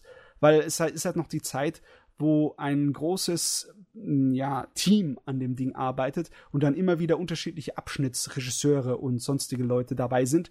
Und dann ändert sich auch der Stil von den ganzen Macharten so ab und zu mal ziemlich krass. Obwohl es ist hier nicht so wie bei äh, Fist of the North Star, dass sich der komplette Zeichenstil ändert. Hier sieht es eigentlich immer gleich aus, nur ab und zu mal ist es besser oder interessanter animiert oder manchmal besser oder interessanter Regie geführt. Ich bin noch nicht ganz durch mit der Serie, da ist nämlich noch eine Menge da. Es sind ganze 72 Episoden hier. Also, das ist nicht so, nicht so wenig. Äh, was man noch erwähnen könnte, sind diese kleinen komischen Sachen, die passieren, wenn das äh, in ein deutsches Fernsehformat gebracht wurde damals. Und zwar mussten sie mal wieder aus irgendeinem Grund die Namen ändern. Hm. Aber nicht so wirklich auf eine Art und Weise, die bei mir Sinn macht. Okay, die älteste Schwester ist äh, die äh, Rui. Aus irgendeinem Grunde mussten diese im Deutschen Nami nennen. Warum okay. habt ihr einen japanischen Namen durch einen anderen japanischen Namen ersetzt? Weil sie es können. Ich? Ja, wirklich. Es macht keinen besonderen Sinn. Es macht vielleicht ein bisschen Sinn, wenn sie die jüngste Schwester, die Ai heißt, äh, stattdessen das englische Wort Love als Name geben. Ist zwar ein bisschen dämlich, aber okay, äh, hat zumindest Sinn gemacht. Weißt du, nicht, dass die Leute dann irgendwie, äh, äh, die Kinder sie das Ei nennen, weißt du? Das Hühnerei. Es ist Ei wieder. Nee. Aber ähm, aus irgendeinem Grund müssten sie eine Japan einige japanische Namen durch andere japanische Namen ersetzen. Wie zum Beispiel ja. dem Hauptcharakter, den Toshi, der, äh, ja, klar, Toshi ist äh, nur so eine Kurzform davon, aber im Deutschen wird er nie bei seinem richtigen Namen Toshio genannt. Wird einfach vergessen. So kleine Mini-Sachen. Ja, gut, aber ich kann mir vorstellen, das hängt zum Teil auch mit der deutschen Sprache zusammen und wie äh, ja schwierig es für manche Leute ist, die Sachen auszusprechen. Ja. Also zum Beispiel, ich komme aus dem äh, ehemaligen, also aus der ehemaligen Sowjetunion und ähm, bei uns ist es auch so, wenn zum Beispiel mein Onkel versucht, den Namen meiner Nichte richtig auszusprechen, da kommt ganz was Schreckliches dabei Okay. Und äh, ich denke mal, sowas ähnliches war das auch hier. Also zum Beispiel Toshio, ähm, je nachdem, wie du das halt eben aussprechen möchtest. Äh, Toshi, Toshi, das kann jeder. Das ist so, ne? Müsste man meinen, ne? Ja, könnte gut gewesen sein. Aber ich weiß nicht, was denen durch den Kopf gegangen ist. Auf jeden Fall, sie haben das Intro da haben sie keine von diesen äh, neudeutschen Techno-Fassungen gemacht, sondern sie haben exakt die Melodie übernommen vom japanischen Original-Opening und haben äh, den Vorspann einfach dann verdeutscht. Aber ganz ehrlich, ich kann mir den deutschen Vorspann heute nicht anhören.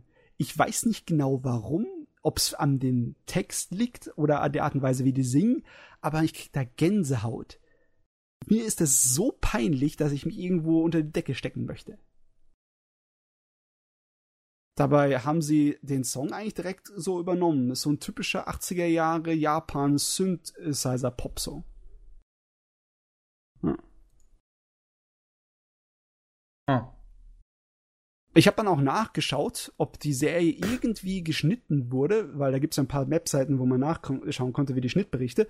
Aber so viel ich da gefunden habe, ist da so gut wie nichts verändert worden. Und was verändert wurde, das hat überhaupt nichts mit, mit Brutalität oder sowas zu tun. Oh, oh, das kannst du ruhig laut sagen. Sorry, also ich fand das jetzt als Beispiel zu diesen ganzen Techno-Liedern einfach super, weil ich mag das sogar. Ich weiß nicht, einige von den Techno-Liedern äh, haben sich in das Hirn eingebrannt, aber da bin ich nicht unbedingt so glücklich drüber. Ja, aber ich meine, weißt du, die waren catchy und für die Kinder damals ist es schon okay. Klar, wenn du jetzt sagst, okay, äh, man muss unbedingt am Originalmaterial dranbleiben, was die damals sowieso nicht gemacht haben, mhm. ähm, dann ist das natürlich doof. Aber andererseits, ja, die ganzen Lieder, die gerade bei RTL 2 bei den ganzen RTL 2 Fassungen da produziert wurden. Ich meine, die meisten kennen die Leute doch heute noch hier diese ganzen Poker-Rap Geschichten und sonstiges, ne?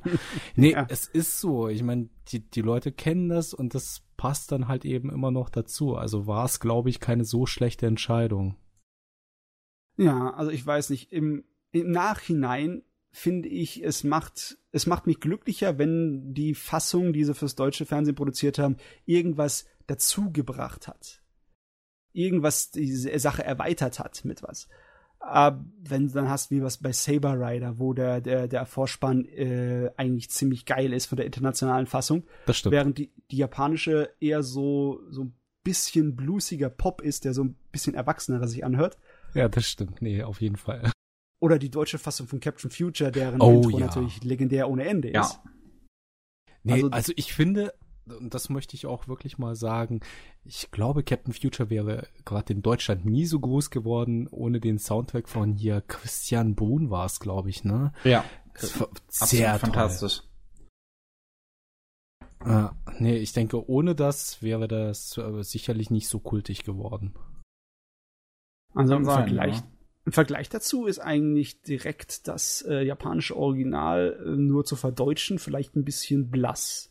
Also das, das Super Trio Intro ist nicht unbedingt etwas, was ich dann so sagen würde, ah, das hat was gebracht. Aber- okay. Ich find's immer noch besser als Techno. Uns, uns. uns, uns. Ja. Ja, gut, also ähm, das Ding ist, das letzte, was ich darüber sagen könnte, ist, es ist eine City Hunter Blaupause ein bisschen. Weil da sind auch Charaktere, kommen irgendwie später drin vor, die dann sozusagen der Vorbild für City Hunter Hauptcharakter wurden. Und äh, ja, der Tsukasa hatte halt damit seine, seine Sporen verdient, ein bisschen so. Das, das war halt sein Ding. Amerikanische äh, Fernsehkultur und 80er Jahre Kultur in Anime irgendwie zu bringen. Klar, er ist nicht der Einzige, der dafür schuld war, aber ich liebe das und ich gucke mir sowas immer sehr, sehr gerne an. Weil heute hat japanische Anime schon sehr stark Japan-Kultur und Internationalität findet man auch, aber eher ein bisschen seltener, oder? Ja, nee, ich meine, du hast, also die haben sich wirklich sehr stark davon wegentwickelt. Ich glaube, der letzte Anime, der mir jetzt so einfällt, der wirklich für ein internationales Publikum mehr oder weniger sogar gemacht war, war hier Trigun.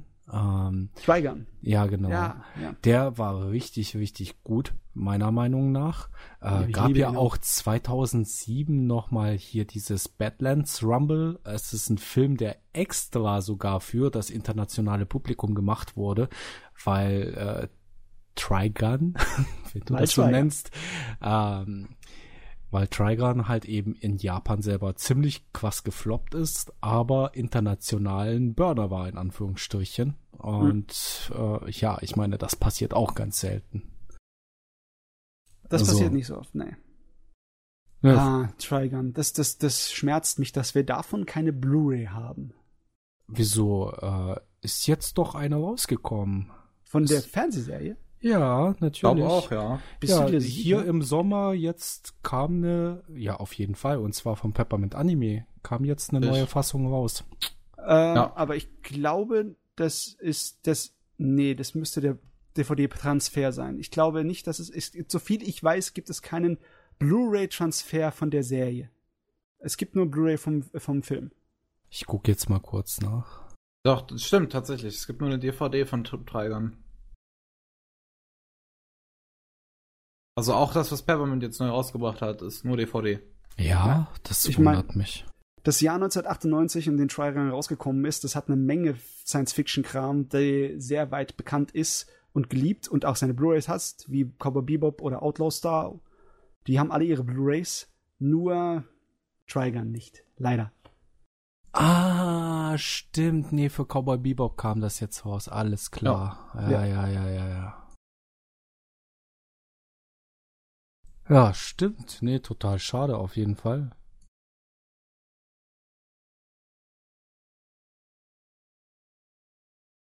Glaub, von, Cat's Eye kann irgendwie der japanische Sammler sich eine Blu-ray besorgen, wenn er stinkend reich ist. ah, Okay. naja. Gut, dann verlassen wir wieder die, die modischen 80er. Hast So. sonst noch was? Ich habe nichts mehr auf meiner Liste. Okay. Ja, dann haben wir nur noch die News, ne? Lenus, die Neuigkeiten und Nachrichten. Außer natürlich, irgendjemand möchte noch was in den Ring werfen. Nee, nee, alles Nö. gut. Nee, ist alles gut. Gut, dann gucken wir mal, was da so alles war. Die letzten zwei Wochen war irgendwie ein bisschen mehr. Ich hoffe, ich habe es auf interessante Sachen herunterkürzen können. So, was haben wir denn? Ähm, hier, Under the Dog. ich glaube, das haben wir mitbekommen, das Kickstarter-Zeugs von Under the Dog, ne? Die machen jetzt einen weiteren Kickstarter. Und zwar für einen Kurzfilm, eine Realverfilmung zu Under the Dog und ein Musikvideo. Die behaupten, äh. das ist jetzt die zweite Phase in ihrem Projekt und sie haben das ganze Ding noch lange nicht aufgegeben. Sie wollen weitermachen und in Zukunft, je nachdem, wie sie es schaffen, auch eventuell eine TV-Serie daraus produzieren. Ah. Und die gehen wahrscheinlich weiterhin die Kickstarter-Route, die Schwarmfinanzierungsangelegenheit hier. Ah, also ich war ja von der Under the Dog OVA ziemlich, naja, nicht unbedingt enttäuscht, aber sie hat mich ziemlich kalt gelassen. Sie war so durchschnittlich. Aber ich wünsche ihnen trotzdem Erfolg mit ihrem Kickstarter, weil ich finde immer noch dieses System super toll. Ich finde das auch super wichtig, weil gerade heutzutage ist es so schwer in Japan wirklich noch originelle Ideen äh, überhaupt an den Mann zu bringen, was Anime angeht. Ja. Äh, das ist nämlich, das ist nämlich eigentlich der Hauptgrund, warum wir diese ganzen B-Anime jede Season haben. Äh, ja, muss man leider mal so sagen äh, es traut sich einfach keiner mehr was. Und wenn, wenn man sich trauen möchte, ist die Finanzierung halt nicht da. Und da kommen dann die Fans ins Spiel. Und das finde ich echt ganz geil. Ja, da kann man einiges mit reißen. Kickstarter auf Anime und Manga Basis hat schon einiges gerissen in letzter Zeit. Da habe ich sogar noch eine weitere äh, Nachricht. Und zwar Fist of the North Star, der Manga. Da gibt es einen Kickstarter für eine digitale Version mit so einem neuen E-Book-Reader-Format das so zweiseitig ist, was man zusammenklappen kann, wo dann gleichzeitig in japanischer und englischer Fassung verfügbar sein wird. Das äh, fand ich auch lustig, dass jemand versucht, äh, nur auch von der Technik her, von den Geräten, etwas zu entwickeln, was so ein bisschen eher den Manga-Effekt nachahmt. Die haben sich sogar da Mühe gegeben, das Ding äh, so zu machen, dass es aussieht und sich anfühlt wie normalen Manga lesen so von der Größe.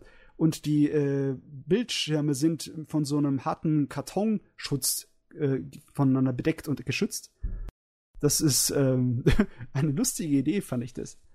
Ja, Besonders, aber für, für ja. mich ist das auch mehr eine lustige Idee, weil ganz ehrlich, äh, meine E-Books, die äh, lese ich auf dem iPad und ja. ich habe da jetzt auch nicht so viel Motivation dafür, nochmal ein extra Gerät zu kaufen. Nee, das ist wahrscheinlich dann nur sozusagen mit einem Kickstarter-Belohnungsgedöns, ne? Und ich bin einfach nur froh, dass sie dann Fist of the North Star neu auflegen in feiner Qualität für digital. Weil das ist toll gezeichnet, das Ding. Ja, wenn es nicht einfach nur ein Scan wird. äh, hoffen wir's. Deshalb ja, ne? Hm. Äh, was haben wir noch? Wir haben, äh, uh, Blade Runner. Ein ja. Blade Runner Anime-Kurzfilm wo Shinichiro Watanabe. Watanabe ist wieder da, endlich. Ja, Jetzt wo kann er bitte noch eine Mann Serie machen, Dankeschön. ich meine, das passt so die Faust aufs Auge, dass ich mich frage, wer zum Geier hat das eingefädelt? Das ist ja unglaublich, dass irgendjemand mal den Puls der Fans irgendwie äh, lesen kann. Ja. Blade Runner. Watanabe. Das ist die beste Kombination, die ich mir vorstellen kann in meinem Leben. Sie ist das gut. Wunderbar. Ich meine, einige, einige Leute würden jetzt sagen Blade Runner Mamoru Oshii, aber dann ich bin so, mh, hm, hätte ich lieber so Noir, Krimi, Action oder hätte ich lieber Philosophie? Da, wenn du mich fragst, bin ich lieber bei Noir und Krimi und Action. Ja. Ja. Nee, ich 26. denke, das passt kommt raus in zwei Tagen, Mann. ja, also kommt da. Kommt also einige dann auch direkt bei Crunchyroll. Ja, läuft, läuft direkt. Das wird direkt ja, Am 26. wie gesagt. Machen Sie sich Mühe mit, ne? Jo. Oh, einige Nachrichten, die ich mir aufgeschrieben habe, habe ich eigentlich nur aufgeschrieben, weil sie ein bisschen seltsam sind. Wie zum Beispiel die Firma CyberConnect 2 oder CC2 die hat dieses Dot Hack Spiel damals gemacht und auch den Dot Hack Movie produziert. Die haben ein eigenes Animationsstudio. Die kündigen ein komplettes eigenständiges Anime-Projekt an. Das soll A5 heißen. Und dann kündigen sie das Ding an, machen ein riesengroßes Gedäns und geben null Details. Ganz genau null Details. Okay. Was soll denn das? Was, was macht denn ihr? Da ist überhaupt kein Hype-Train. Die verraten gar nichts. Also ich weiß nicht, ob sie damit Erfolg haben mit der Masche von wegen, uh, mysteriöses neues Anime-Projekt. Ja, aber ich meine, weißt du, manchmal ist es ja auch wirklich so, dass du äh, auch pro Season irgendwelche Anime hast, die angekündigt werden, die dann auch laufen sollen. Und selbst zwei Wochen vorher hast du nicht mal eine Preview oder irgendwas Ja, zu den stimmt. Dingern. Und weißt du, naja. Würde ich jetzt nicht so viel darauf geben. Auf jeden Fall, was haben wir noch? Dot Hack Film meinst du jetzt eigentlich? Dot Hack the Movie. Ach so. Ja. Der vor, der vor 2012 rauskam. Meine ja, ich Güte, glaub, die das sieht ist- ganz schön hässlich aus. Ich habe ihn nicht gesehen. guck gerade in den Trailer rein, das ist halt auch Full CGI, aber halt nicht so schön. Dann kann man wohl erwarten, dass ihre Sieht aus wie ein PSP-Spiel. Das kann sehr gut sein, weil das eigentlich auch ein PSP-Spiel, glaube ich, war. Ja, Ah. ja. Ich glaube schon. Okay. War in der Zeit. Gut. Und wir haben ein, ein weiteres Anime-Studio wurde gegründet. Wie letztes Mal, wo wir das da besprochen haben, hat ein Regisseur sich anscheinend hier selbstständig gemacht. Und Wer war's zwar denn der- diesmal? Ich weiß gerade gar nicht mehr. Der Furukawa. Furukawa Hiroyuki. Und zwar, das ist der, der im Moment in der jetzigen Saison My First Girlfriend is a Girl macht. Diese äh, romantische ja. Komödie, mehr Komödie, wo es darum geht, dieses modische so. Stereotyp von äh, so einem Fashion-Mädel aus Japan, die halt äh, sich bräunt und massenweise Make-up draufhaut und äh, eine bestimmte Art und Weise von modisches, modernes Großstadtmädel. Frag mich, was der sich erhofft. Ich weiß auch nicht, was er sich damit erhofft, dass er ein neues Studio gründet. Er hat auch Beziehungsweise er nur an perversem Kram gearbeitet. Vielleicht will er mit seinem neuen Studio noch mehr perversen Kram machen. Ja, vielleicht hat er dann Chancen, damit zu überleben, weil das Zeugs verkauft sich, ne? Ja, leider. Das stimmt wohl. Ja, obwohl Okusama Gasaito Kaicho, wo die erste Staffel anscheinend gemacht hat, war gut. Das fand ich gut. ah ja. Ja. So. ja. Dann habe ich, ich habe Manga-Nachrichten. Das passiert auch nicht so oft. Und zwar äh, der Autor von Bakemonogatari, der Nishio Ishin, der hat ja was gemacht, das nennt sich Juni Taisen oder Zodiac War. Und das bekommt auch jetzt ein Anime, der im äh, Oktober anfängt zu laufen. Und der Manga zu dem Gedehns, der wird kostenlos veröffentlicht. Im. Internet. In digitaler Form. Er läuft. Ja. Das finde ich toll, dass die Leute mal wieder hier, dass es denen bewusst ist, dass man so Leute ködern kann für seine Werke und seine Medien.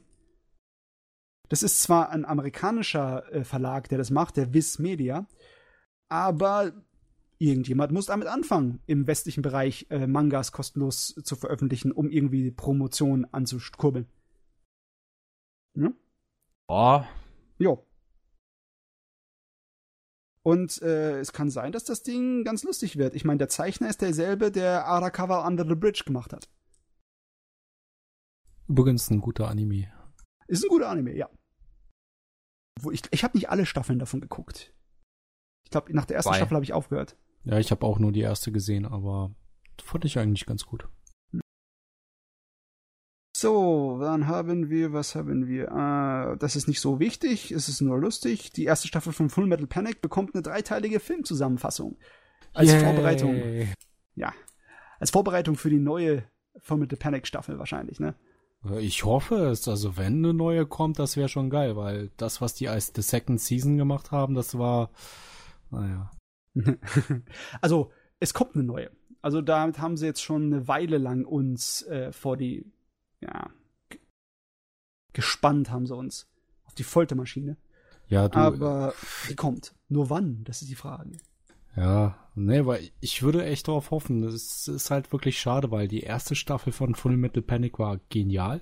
Mhm. Dann Fumofo war auch eigentlich ganz cool, war halt was anderes, ne? Aber hier die Second Season, das war schon ein bisschen enttäuschend, muss ich ganz ehrlich sagen.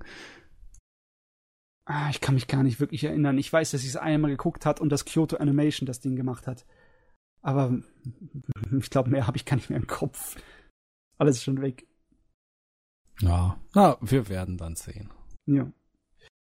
Dann äh, hier ähm, Bewegung im Rahmen der ähm, Speichermedienwelt. Der amerikanische Verlag Sentai Filmworks, der will ab 2019 auf DVDs verzichten. Zumindest für Neuveröffentlichungen. Alte Sachen, vor denen kein Blu-ray-Format gibt, da werden auch DVDs noch veröffentlicht. Aber das ist, ich glaube, das erste Mal, dass ich im Anime-Bereich davon höre, dass irgendjemand sagt, DVDs sind tot und wir werden sie ab so und so nicht mehr benutzen. Peppermint Anime hat benutzt für äh, Fate. Hieß es Fate Grand Order auch keine DVD, das bringen die nur auf Blu-ray. Echt? Oh, tatsächlich. Ja. Da, da sieht man sie, die ersten Anzeichen für das Ende der DVD. Das ist auch Ja. irgendwie ein komisches Gefühl. Aber, ne.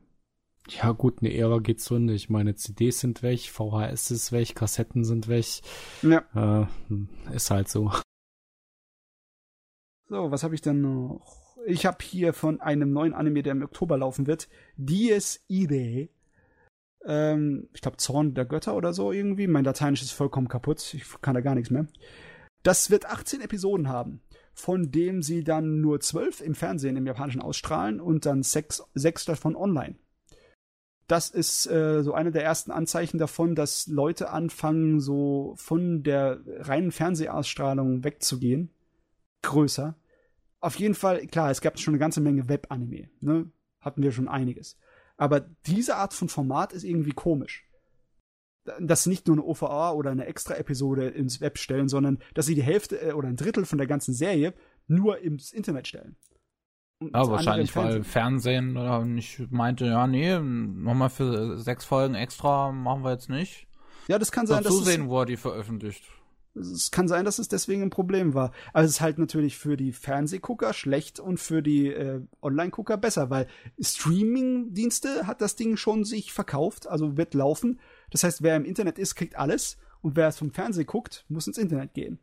Das ist irgendwie eine komische Art und Weise, das zu machen, fand ich. Also ich muss dazu sagen, ich finde, dass es, äh, da schießen sich die Fernsehunternehmen selbst ins Bein. Also wenn es Ja. von denen ausgeht.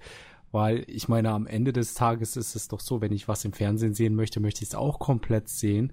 Wenn Schon. die mir jetzt sagen, na ja, wenn du die restlichen sechs Folgen auch sehen möchtest, dann musst du erstmal auf die und die Webseite gehen. Und vor allem, wenn es dann noch Leute sind, die das eigentlich nie genutzt haben und dann merken, wie einfach das doch ist. Na ja. Ja. es, also, als ich das gelesen habe, habe ich mir auch gedacht, das macht doch nicht allzu viel großen Sinn. Ja, der Anime wurde auch nicht speziell wirklich fürs japanische Fernsehen produziert. Der hat sich mehr oder weniger durch seine Fans finanziert, soweit ich das mitgekriegt habe. Ähm, Ich weiß nicht genau, was für eine Art von Kickstarter da benutzt wurde. Auf jeden Fall ähm, äh, basiert das Ganze halt auf einer Visual Novel, die wohl ziemlich bekannt ist. Und Ja, ja, ich- hat ja. sich dadurch halt finanzieren lassen auch, dass der Anime überhaupt erst produziert wird und wahrscheinlich, wie gesagt, was nicht darauf ausgelegt, überhaupt im japanischen Fernsehen zu laufen. Aha. Also ich habe nur kurz über den Internet, äh, über den Inhalt drüber geschaut und es scheint irgendwas von wegen äh, Nazis haben im Zweiten Weltkrieg irgendein äh, diabolisches Ritual mit schwarzer Magie gemacht und das beißt uns jetzt in der modernen Welt in den Hintern oder sonst was. Ach, das würde Weiß einiges nicht. erklären. Ja. Also man, man kann es auf jeden Fall, einen gewissen Storystrang davon kann man auf jeden Fall kostenlos sowas spielen. Auf Steam gibt's äh, gibt's DS, äh, DS ihre, ihre, ihre, keine Ahnung. Ja. Ähm, und gesagt, ein paar Kapitel gibt's kostenlos, andere muss man sich dann halt noch dazu kaufen, wie ich das hier sehe. Ja. Ja, Na jo. Fand ich auf jeden Fall eine kleine äh, interessante Angelegenheit. Ähm, ich weiß nicht, Sozialmedien-Drama, soll man das reinbringen in die Nachrichten oder lassen wir es lieber weg? ich nicht. Kommt drauf Weiß an. Äh, dass der Regisseur von der äh, Netflix Death Note Verfilmung seinen Twitter gelöscht hat, weil sie ihn So. Ja, Ja, aber haben. sind alle Todesmeldungen, also äh, hier, hier Todeswünsche Oh. gegeben haben und alles sowas. Das ist eine scheiße Aktion von den ganzen Menschen, die ihn jetzt fertig machen wollen, nur weil er einen schlechten Film in, ihren, in deren Augen gemacht hat. Also man muss schon ein echt schlechter Mensch sein, dass man so einen Scheiß macht und soll den Typen gefälligst in Ruhe lassen. Der hat Ja, halt der- auch nur seine Vorstellung davon verwirklichen wollen, wie er sich Death Note halt vorstellt. Meine Güte, Kunst ist Kunst und er hat seine eigene Vorstellung, wie irgendwas auszusehen hat. Nee, vor allem, ich finde das Verhalten wirklich unter aller Sau. Ich meine, Ja. was stellen sich die Leute eigentlich vor? Beziehungsweise, wer denken sie eigentlich, der sie sind? Weil, äh, da, erstens mal setzt man sich Who do über think I am? Nee, erstens mal, man setzt sich wirklich über geltende Gesetze hinweg. Man sagt, na ja, gut, Ja. ich kann ja eine Dro äh, Todesdrohung schreiben, es ist ja eh nur das Internet. Und dann vor allem wegen so einem Quatsch, ja. Also äh, gut, wenn du den Film nicht magst, ja, dann schau ihn dir nicht an. Wenn du schon vorher wusstest, du wirst ihn nicht mögen, guck ihn dir nicht an. Und ja. ich verstehe auch nicht, warum die Leute dann ewig auf solchen Sachen rumreiten. Also die, der öfters hört man man ja den Glaube, dass eine schlechte Fortsetzung oder Neufassung einem das Original versauen würde. Aber von, davon sollte man so schnell wie möglich abkommen. Das stimmt nicht. Das sind einfach nur ziemlich dumme Menschen, wenn sie das denken. Ist so. Aber leider Gottes ist das schon lange ein Problem. Das liegt irgendwie in der menschlichen Natur. Das Internet macht es halt nur einfacher. Ich, ich, kann mich noch an die Stories erinnern, dass der Oshimamoro auch Todesdrohung bekommen hat, nachdem er Beautiful Dreamer gemacht hat der zweiten Kinofilm zu Odyssee jetzt, oder? Das fand ich auch extremst. Klar, der Film ist vom Inhalt und vom Ton her so viel anders da als die Originalserie, aber dass denn die Leute so abgedreht sind, also unter den japanischen Fans gab's, gibt's auch Verrückte. Und ja, macht's einfach nur gefährlicher heutzutage. Ich find's nur ein bisschen schade, dass er, ich find's nur ein bisschen schade, dass er seinen Twitter gelöscht hat. Ich finde das ein bisschen kacke. Ich, an seiner Stelle würde ich einfach sagen, ah. Puh, Pech gehabt. Naja, ja, wenn du gut, den ganzen Scheiß ja nicht mehr, nicht mehr hören willst, den er da abgekriegt hat, wahrscheinlich. Also da werden einige Leute schon extremen Scheiß geschrieben haben, wenn er den löscht. Aber guck mal, ich meine, du kannst doch dein Twitter-Konto äh, kannst du doch kontrollieren und steuern. Du kannst doch das alles ausblocken, oder? Ja, er hätte es auch auf privat stellen können, hätte er natürlich machen können, aber was bringt das, sich als öffentliche Person im Internet auf privat zu stellen, sagen wir es mal so? ja, kann man das nicht so einstellen, dass man sozusagen das nur noch in eine Richtung macht, dass man seinen Twitter noch benutzt für irgendwelche Ankündigungen und Mitteilungen, aber dann halt nichts mehr empfängt? Das muss doch gehen, oder? Ja, ich er glaube es halt so machen, dass er einfach nicht mehr darauf guckt. Richtig, das kann man machen, aber. Aber, aber wer macht das schon? Ja, weiß ich so, nicht. Ich menschliche da, Neugier. mein, mein Verhältnis zu Twitter ist dann ein kleines bisschen anders, glaube ich. Ist noch nicht so entwickelt. Das macht ja nichts. Matze weiß noch nicht ganz, wie Twitter funktioniert. Nein, keine Ahnung. Gut, dann habe ich noch zwei kleine Neuigkeiten. Und zwar das Maschinenkrieger-Universum. Das ist eine lustige Sache. Das ist wirklich so äh, in Deutsch. So nennt sich das. Es nennt sich Maschinenkrieger. Das ist ein okay. äh, Design-Universum, das in Japan von einem Designer am Anfang der 80er Jahre entwickelt wurde. So ein bisschen postapokalyptisch mit einer ganzen Menge unterschiedlichen Mecha-Zeugs. Äh, das wurde irgendwie beliebt. Das, da gab es keinen Originalroman dazu oder Originalmanga oder sonst irgendwas, sondern nur das Konzept. Und dann über die Jahre hat sich das immer wieder erweitert. Es kamen Quellbücher dazu, die die Welt dafür beschreiben und die Technologie da drin und massenweise an Designs und sehr viele kleine Plastikfigürchen zum Sammeln. Das Zeugs soll jetzt einen Hollywood-Realfilm bekommen. Ja, okay, alles da. Hollywood will Mecca. So viel zu dem Thema. Hust. Ich meine, das finde ich super. Ich finde allein das super, dass sich so ein Universum ohne ein wirkliches Original ähm, fiktionelles Unterhaltungswerk so halten kann und so entwickeln kann. Und dass das dann auch noch aufgegriffen wird von Hollywood. Das Schöne ist, jetzt gibt es kein Original, das man versauen kann. Solange sie in irgendeiner Art und Weise den Designs nur so halbwegs treu bleiben und dem Universum, dann kann es als, als, als Adaption für sich selber stehen. Du weißt schon, dass die Leute immer was finden werden, wo man immer. Also äh, es ist so. Ja. Ja, ist leider so. Ja. So. Okay, dann okay. zum letzten ist natürlich Legend of the Galactic Heroes. Die neue These. Die neue These, die Neufassung. da kamen jetzt erste Bilder und ein kleiner Videovorschau-Gedöns, ein Trailer. Und da habe ich einige Hühnchen mitzurupfen. Ich bin auch derjenige, der immer was findet, wenn irgendetwas Originelles oder Altmodisches neu aufgelegt wird. Ja, siehst du. Du bist das, der die ganzen Todesmeldungen schreibt jetzt. Nein, nein, nein, nein, nein, keine Todesdrohungen und auch keine Todesmeldungen. oh, oh. Ja, Todesdrohungen, ja. So, so einen Unsinn mache ich nicht. Ähm, bei mir geht es nicht unbedingt darum, dass es, äh, also ich habe jetzt keinen großen brennenden Hass übrig für die Neufassung ich habe da so ein bisschen Unverständnis für einige Sachen, einige Design-Sachen. Das hauptsächlich bei den Charakteren.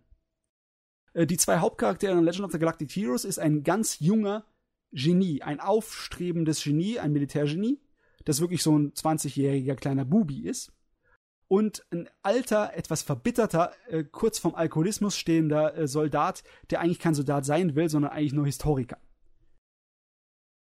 Und jetzt haben Okay. sie den Historiker aussehen lassen wie ein ganz junges Bübel, frisch von der Akademie.